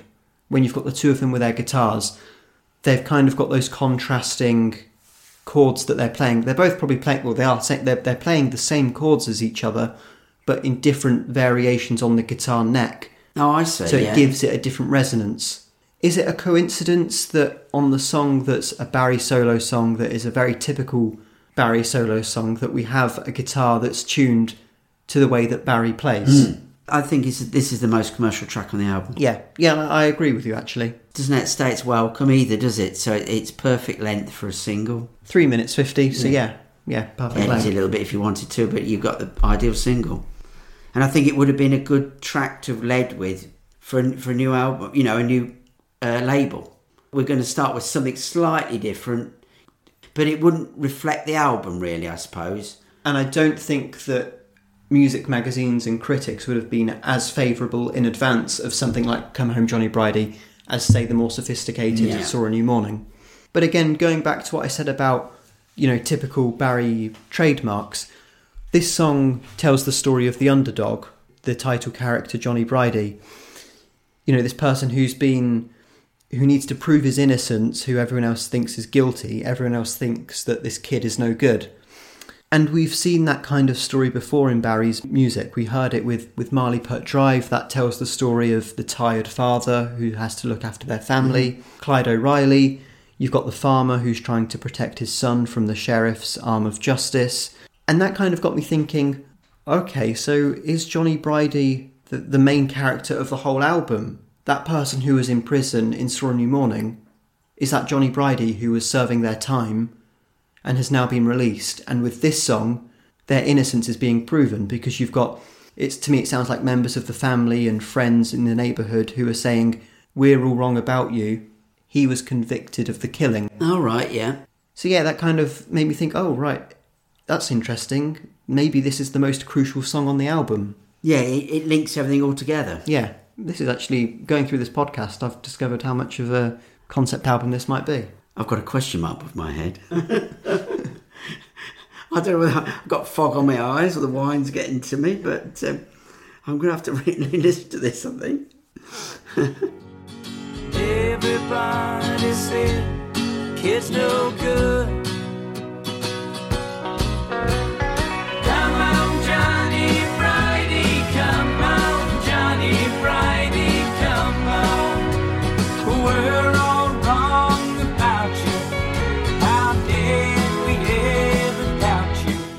Yeah, I, there's not much else I can say about this one.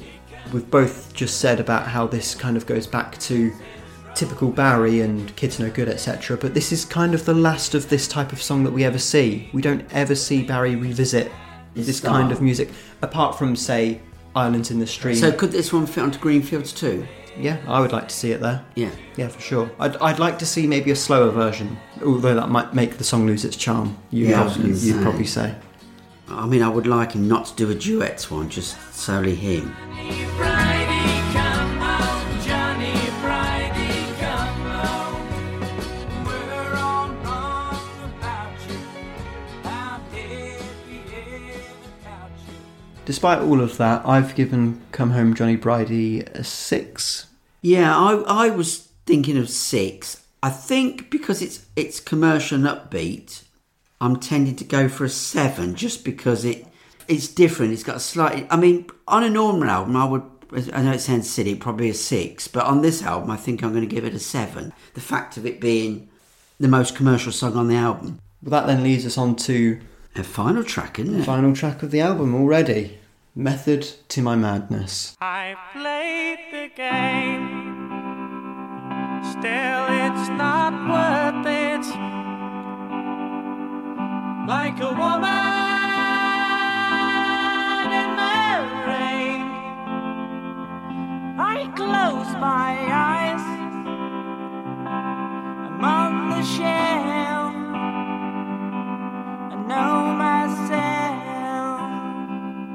This is another tremendous album closer that continues in a long line of amazing album closers by the Bee Gees. What do you think to Robin's vocals on this? Because I, I just think there's one part where he feels like he's straining, but it just adds so much emotion to the song. I just think as his vocals on this album are fantastic. Is this a BRM? Yeah, this Yeah, is the so I think he, he, he adds something in, in the writing on this one. Yeah, like I Don't Want to Be the One, this is up there for the other great Robin vocal on this album. Absolutely sublime. My favourite line of, of the song, and maybe one of my favourite lines of the whole album, when they say, like a woman in the rain,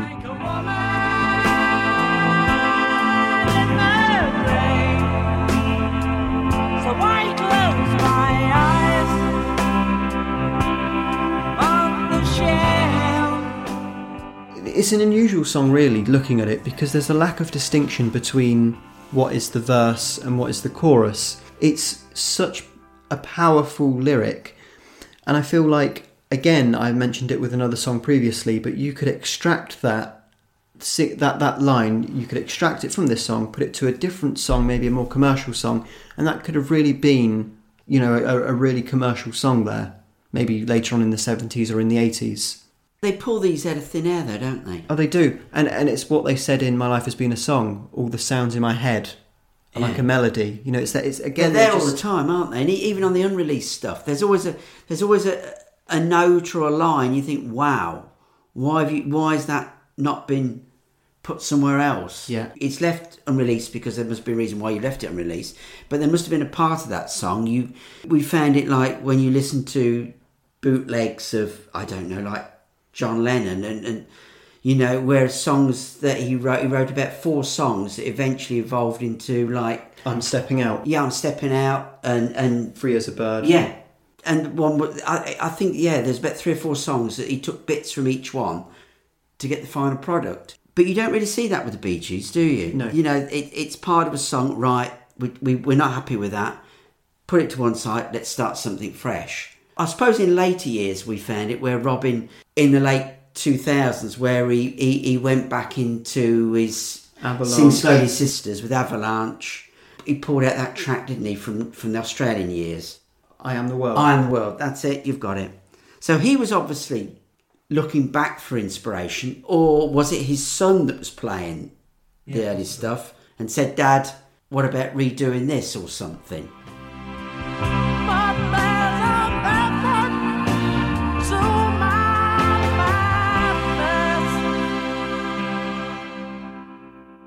It's like a sister song to My Life Has Been a Song. These two are kind of two of a piece. They've got a very similar piano sound to them, that reverbed electric piano sound. They've got very similar powerful choruses, and they both have a sense of finality to them. My only criticism with it really is that the song seems to fade and end before it really finds its stride. How I long feel- is this one? It's three minutes ten. Yes, It's, it's really short. Take two minutes off living in Chicago and give them to this. It could have done with a, another bridge. It could have just gone somewhere else, which maybe Bill Shepherd would have seen that, or in a in in a different time, they would have developed this to be something else.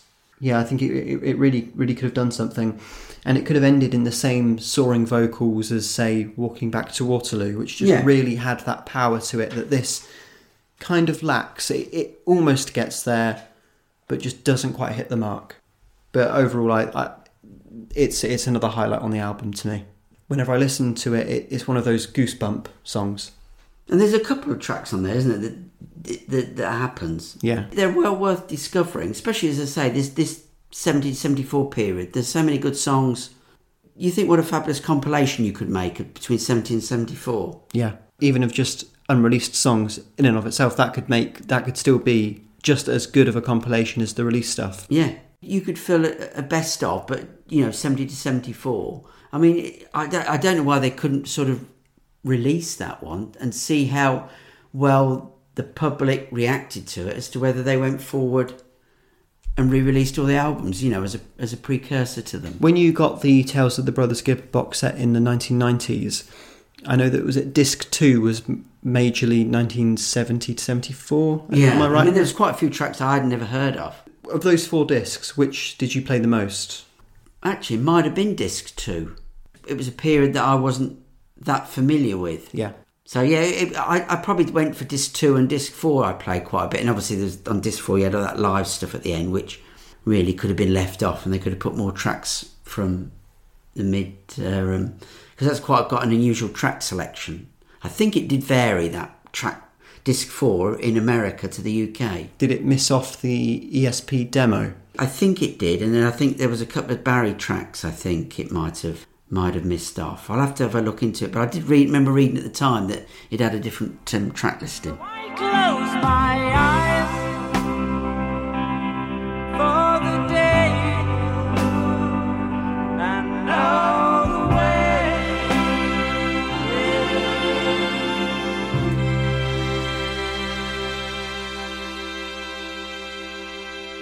We're going to end this album on a high, aren't we? I'm going to go with an eight on this. Same for me.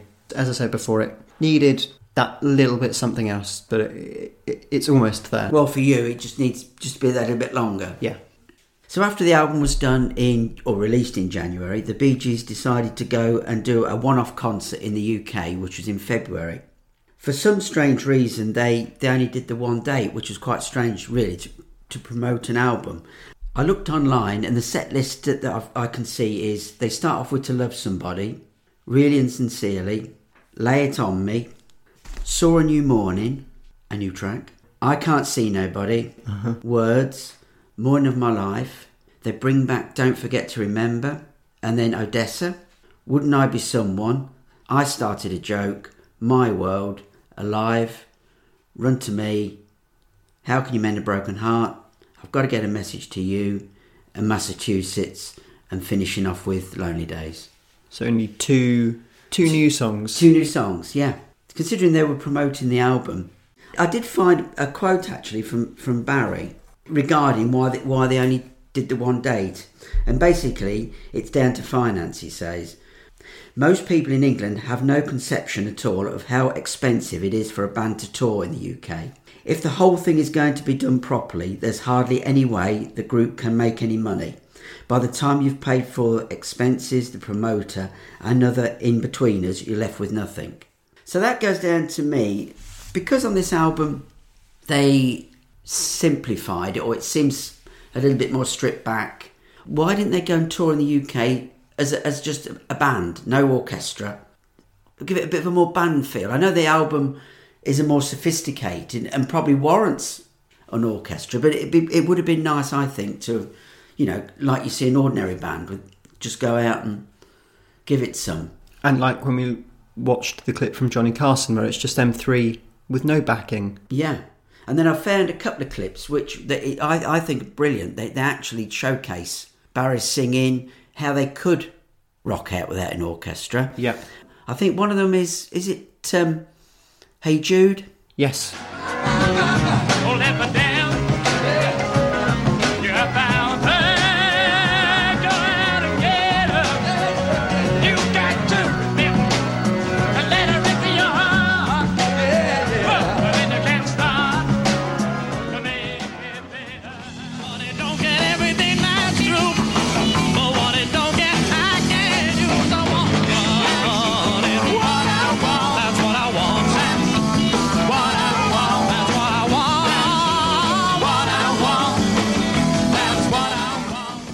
Going on from Hey Jude with the Beatles connection, on the 10th of August 1973, the Bee Gees were the hosts of the British Rock Revival, and they played alongside other Manchester based or Manchester born. Oh, that would probably be Herman's Hermits then, Chris, I should think. Yeah. Because they were, re- they were really big in the sort of 64, 65, Mm-hmm. which is obviously ties in with the British invasion. Which goes back to what I said at the beginning of the episode about the movement in 72 73 of British music suddenly becoming very popular again Yeah. in America. I think it seems to be every sort of 10 years because you got you had in 82 Culture Club, Duran Duran, Soft Cell, they were all doing really well in America. You used to get a rundown of the American charts. Yeah. And that definitely that mid to early part of the 80s was full of UK stuff. I fell in love with you, would you promise to be true and help me understand that I've been in love before and I found that love is more than just holding hands. If I give my. During this British Rock Revival show, they did a medley of If I Fell, I Need You, I'll Be Back, and She Loves You. And it's a fantastic medley. Barry's on acoustic guitar. I don't know if Maurice and Robin are on any instrumentation. Okay, probably it's just Barry then. Yeah. Sometimes you get these concerts where if there's, there's a lot of artists to keep it flowing. They just they probably just come on while they're setting something up, or vice versa. But But, yeah, but it clearly shows that the Beatles and 60s music was still weighing in heavy on the Bee Gees' minds. They, they're wanting to reflect back on it. And from that set list that you went through before, from 73, they only played two new songs. Are there any other songs from Tin Can that you could have seen them? Come Home Johnny, I could imagine doing that one. I mean, to be honest with you, if they can do Saw a New Morning and Living in Chicago, there's no reason why they couldn't played any of them. They could have done a little acoustic set in the middle of the concert and, and gone through three or four of them. Yeah.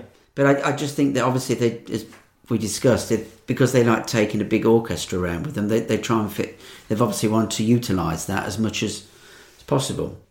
So I thought for this, Chris, what we'd do, we'd, we'd dig back from 1970, 71, and I'd, I tried to find as many as I could do um, of songs that were released by other artists, but not by the Bee Gees. Or, you know, there was no Bee Gees version. The first one I've, I've gone with is a German singer, and she's called, excuse me pronunciation, Katja Ebstein. And she covers Barry's unreleased song called Peace in My Mind. In German, it is called Frieden in mir. Now, please excuse again, I'm not 100% sure how, how you pronounce it. But when you translate that in, back into English, it's called Peace in Me. And it's definitely got a Eurovision feel to it. And also, funny enough, this was also one of Bill Shepherd's arrangements. Frieden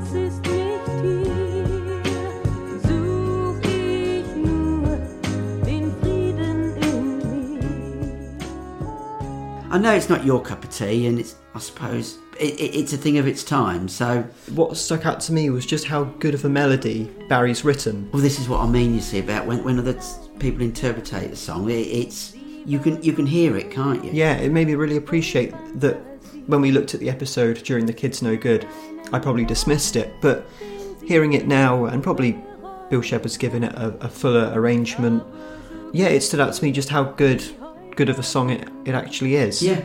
And I wonder whether Barry was aware that this cover was being made of his song. Well, this this is what makes me think because there, there's one or two others in similar vein to this. I, I wonder whether it's something to do with the copyrights and all the people that look after Barry's songs, or who goes around promoting and says, you know, Barry's not going to release this, you know, or unless people have come up to them. I don't know who, who how it would work really. It's interesting how these songs that we're looking at, majority of them are the unreleased songs, or Mm. songs from unreleased albums that are being given to these relatively minor, uh, obscure artists. And they're sung in their in their own native language. native language. Yeah. Yeah, so I don't know whether Barry would have known that these songs were being covered, or if the connection just came through these artists. Well, this artist in particular was put in, in contact with Bill Shepherd, and Shepherd may have remembered these songs from Barry. She could have been a session singer in the UK or something. I don't know, Yeah, or, or worked in the studios. Same time as Bill Shepherd. Because we've noticed, even right from '67, a lot of these unreleased songs were given to artists that, relatively, as you say, minor artists. Like '69, you had that Japanese boy band. Then you also had the version of Maypole Mews, as we quickly skip over. okay, and the next one, Chris, I've got is an artist. He, he covered three Bee Gees songs.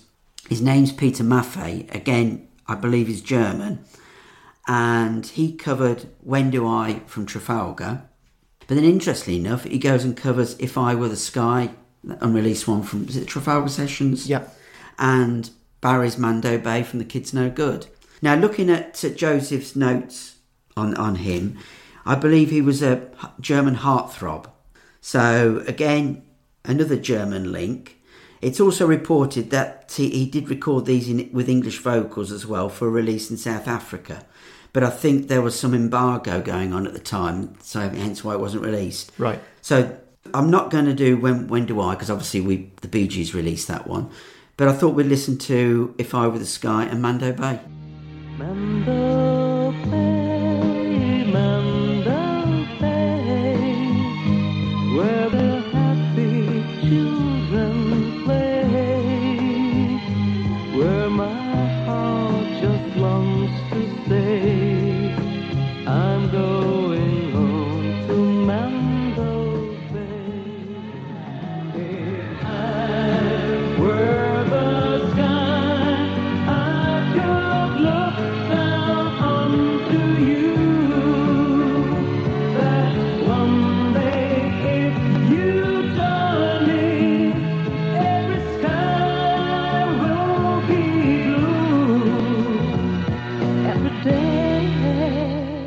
It doesn't help for me that we have Bee Gees versions of these songs to compare them against. Yeah. And so if I'm ever going to listen to If I Were the Sky, I would listen to the Bee Gees version, which is superior.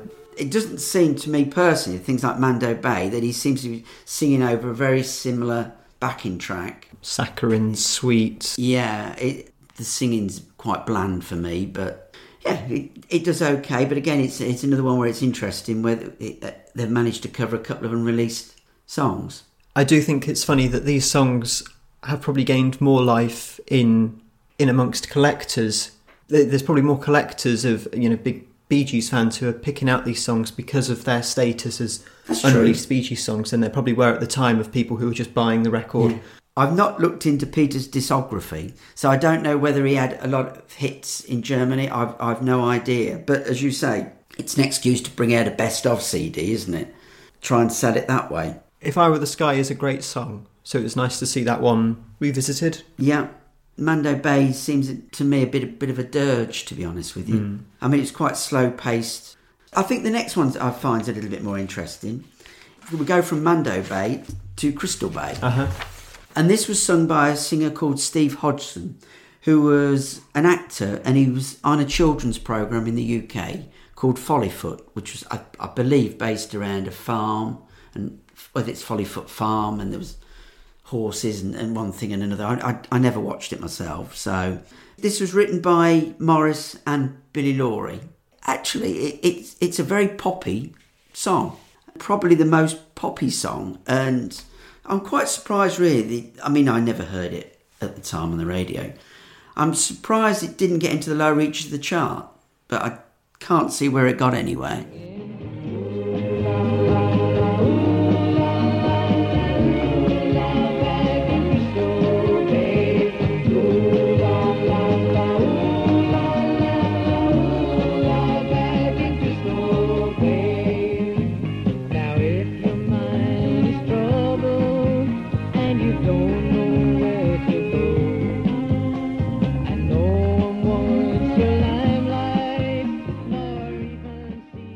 It's a shame they didn't just go for Maurice and Billy singing it because they did. We heard with the Loner how good those songs were when Yeah. sung by Maurice and even Billy.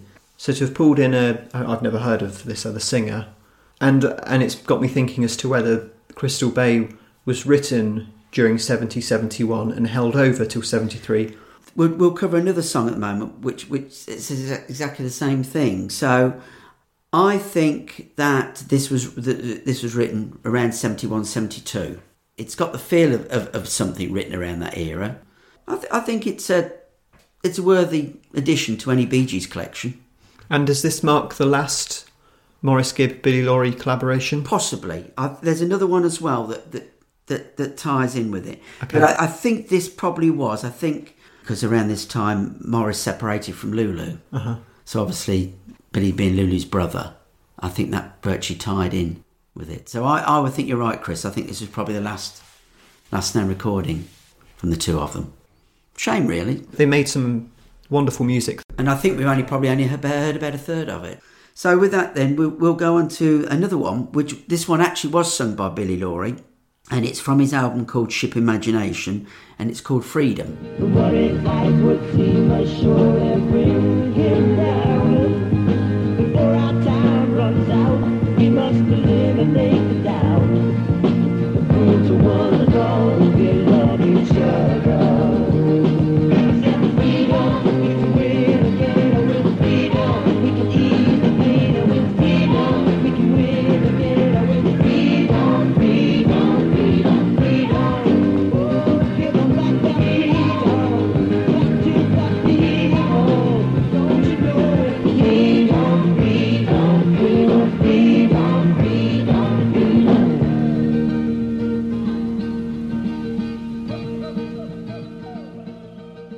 Now this one, looking again at Joseph's notes, was written between either 70 or 71. So that's when the two of them were in full flow. This one, probably a little more sophisticated than, than Crystal Bay, and it needs three or four listens. It- It's got a little hook to it that, that's quite catchy. And I don't know whether I'm hearing anything or not, but at the end of the, when they sing Freedom, the word Dom, it sounds like there's Lulu in the background. But whether I'm just hearing things, I don't know. There's definitely another singer there with a higher register. Yeah, and also Maurice plays bass on this one as well.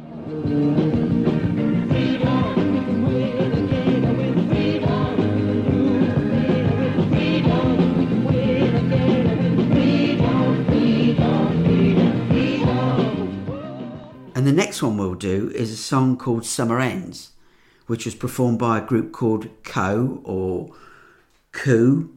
I'm not quite sure. But this is one of the songs from Barry's Fan Club EP. Whereas that was obviously just Barry on acoustic guitar, this one they have gone full, very middle of the road. I mean, personally, I think you can put a few things. It reminds me of a bit of Bread, the beginning, uh, a little bit of play Richard Harris, and then you get full blown easy listening, and you could be transported to the Partridge Family, something like that. So it's got all the the backing of the Partridge Family with with yeah, and I think it it, it brings a song to life. To be honest with you.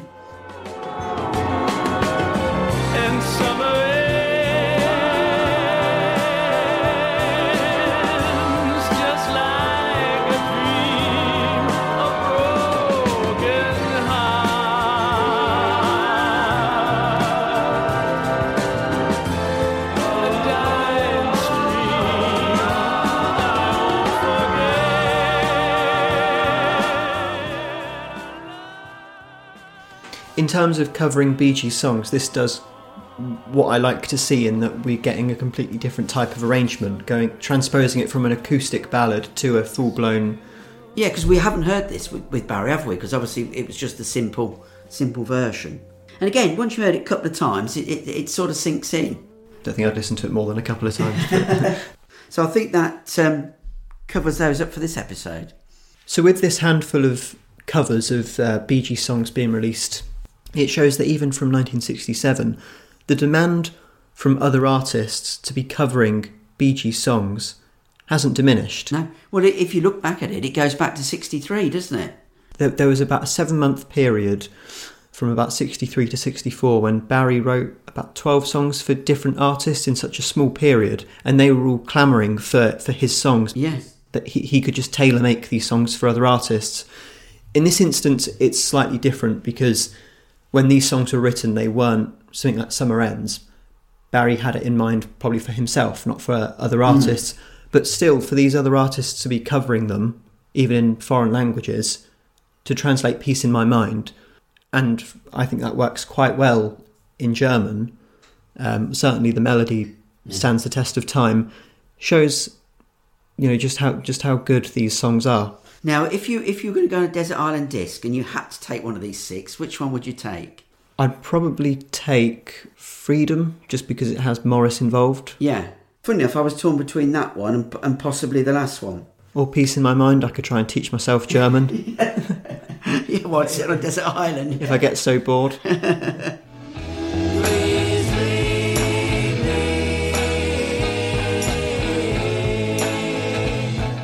I've pulled out a selection of reviews for Life in a Tin Can, some of them from the time of its release, and others more recent critics looking back at the album. The January 1973 issue of Record World magazine praised Life in a Tin Can. They described it as a magnificent LP by these super hit makers of beautiful music. Saw a New Morning, My Life Has Been a Song are the best of the eight epic cuts. And then Better Late Than Never, in all the way in May 1973, Ken Barnes reviewed the album for Rolling Stone magazine, saying that with their new album, Life in a Tin Can, conditions are slightly improved, but there's really nothing to get excited about.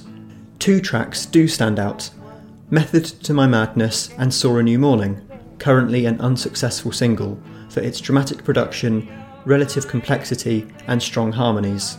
Life in a Tin Can is vaguely pleasant and certainly innocuous enough to fit right in with the prevalent 70s soft rock ambience. Okay. So fairly dismissive. Well, he's not going to promote any more record sales with that review, is he? Onto the Twitter feedback that we've received for this album, Odessa 2009 says, Life in a Tin Can is definitely growing on me. I love the American sound. The transition between Saw a New Morning and I Don't Want to Be the One is lovely. Come Home Johnny Bridie is definitely an underrated gem that I can imagine Noel Gallagher covering. This is definitely an album that grows with every listen. Robin's vocal style during this period is gorgeous. And then Tim Roxburgh says Life in a Tin Can should have been combined with the best songs from A Kick in the Head.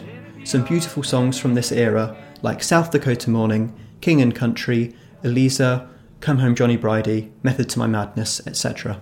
Yeah, I agree on that. Stephen DeLue says, one of their lesser known albums for me, most songs lacking the typical Bee Gees hook. Pleasant enough to listen to, but when handing out marks, I had to listen to some of them again, having already forgotten how they sounded.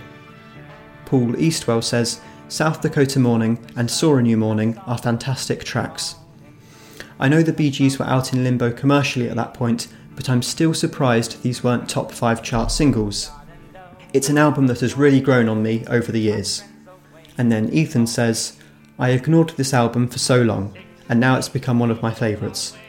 I love that Barry and Robin share the lead on so many tracks, weaving in and out of the verses and choruses. I Don't Wanna Be the One has become one of my favourites of the brothers' songs. I've read a lot of reviews that say this album is tired and adds nothing new to the Bee Gees' rep, but I disagree. It really highlights their love for country Americana genres, truly a shame that this album was slept on. And then over to Facebook, Frode Apeland says, Life in a Tin Can is a big step away from the Bee Gees' previous material. Gone are Bill Shepherd's wonderful strings, and we are left with simpler arrangements based on acoustic guitar and piano. This feels like a concept album from the brothers. It is not one of the Bee Gees' best albums, but I am now quite fond of it because it is different from the rest and because it has some of the great melodies. I particularly like the songs Saw a New Morning, South Dakota Morning, My Life Has Been a Song, and Come Home Johnny Bridie. I can understand why it was not a big success, but I'm still glad they made an album like this. I enjoy listening to it. And on email, Daniel Navarro said, So, this is what a Bee Gees album sounds like without Bill Shepherd.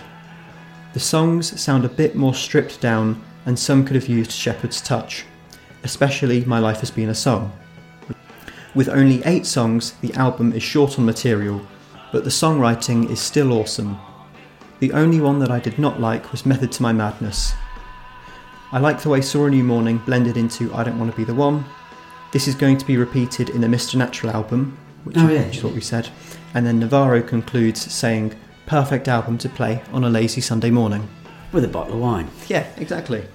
A fair split there with the Yeah. reviews, as you said, 50 50. It is an album you need to absorb in. You need to listen to it a few times. It, it, it's just a grower. In my mind, Life in a Tin Can is possibly the most misunderstood Bee. Gees albums. I think it's marred by the fact that the next album was cancelled because that kind of it reflects badly when you look at Life in a Tin Can that this that this was the album that that caused a subsequent album Yeah. to be cancelled. I think that the highest it got was number 94 in the US, which is probably their worst performing album. Ironic considering everything that we'd said about the American genre of the album. Maybe the Bee Gees could have gone the other way, done an album that was quintessentially English, and then that they could have Like the Kinks and people like that. Yeah. But it, it's worth having in the canon, isn't it?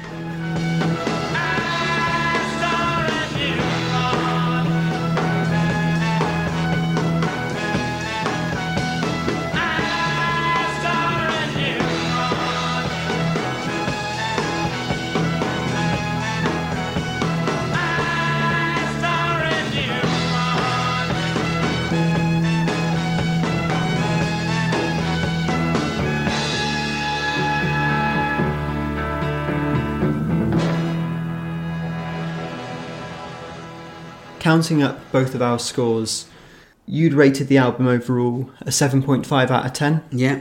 and mine was a 6.9 out of 10. Okay. And then taking a look at the results of the survey that I put out, rating the album from lowest to highest, any guesses of what the bottom song would be? Probably While I Play or something like that. That was close. It was Living in Chicago, 6.6. Yeah. In joint sixth place, Saw a New Morning and While I Play, 6.9. In fifth place, Come Home Johnny Bridie, 7.4. In third place, Method to My Madness, 7.5. In second place, My Life Has Been a Song, 7.6. And in joint first place, South Dakota Morning and I Don't Want to Be the One with a 7.8. Were those the songs that you expected to be top of the list? I mean, some of my favourites are at the top anyway, so I'm quite happy about that as well. And they're both three, would you say, out of them, two of them are very, Robin, very prominent on both those, aren't they? But I think really it's an album that any song you could take out of, you could extract from the album and enjoy it as much as any other song on the album. They, they sort of, they're all, they're eight parts of a piece. Yeah. Yeah, I see where you're coming from. And, and the overall effect of them being sequenced together and sequenced, I think, in such a, a good way. There, are, there is maybe a couple of changes I would make, but overall, it's an album that flows so nicely. And it flows as well even on CD, doesn't it? You know, you, you haven't physically got to turn the vinyl over. It, you can just listen to it all the way through. And again, what we said about two years on, when you get to the end of the album and, and if it automatically loops back to the beginning of the album, even that final transition from the fade out of Method to My Madness back into the opening guitar lick of Saw a New Morning, It's a loop, isn't it? yeah, it works just as nicely Yeah. as any other transition on the album. only friend, my only friend, my only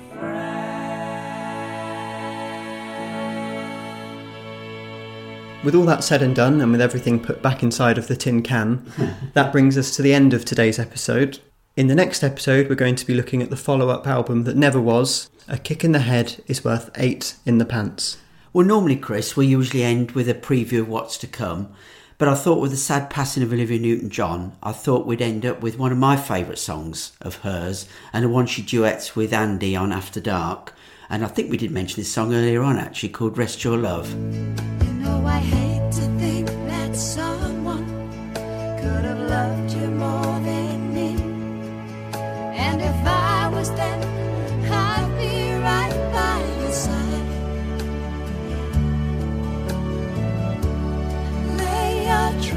troubles on my shoulders, put your worries in my pocket.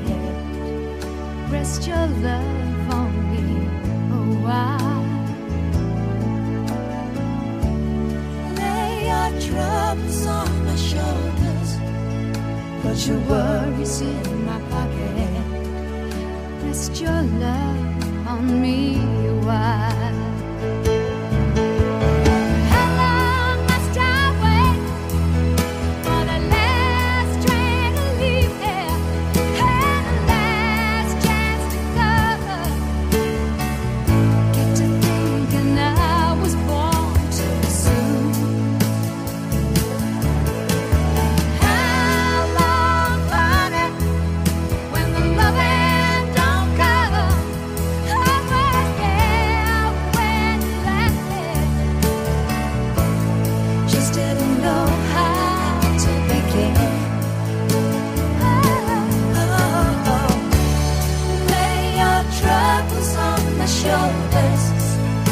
Put your worries in my pocket.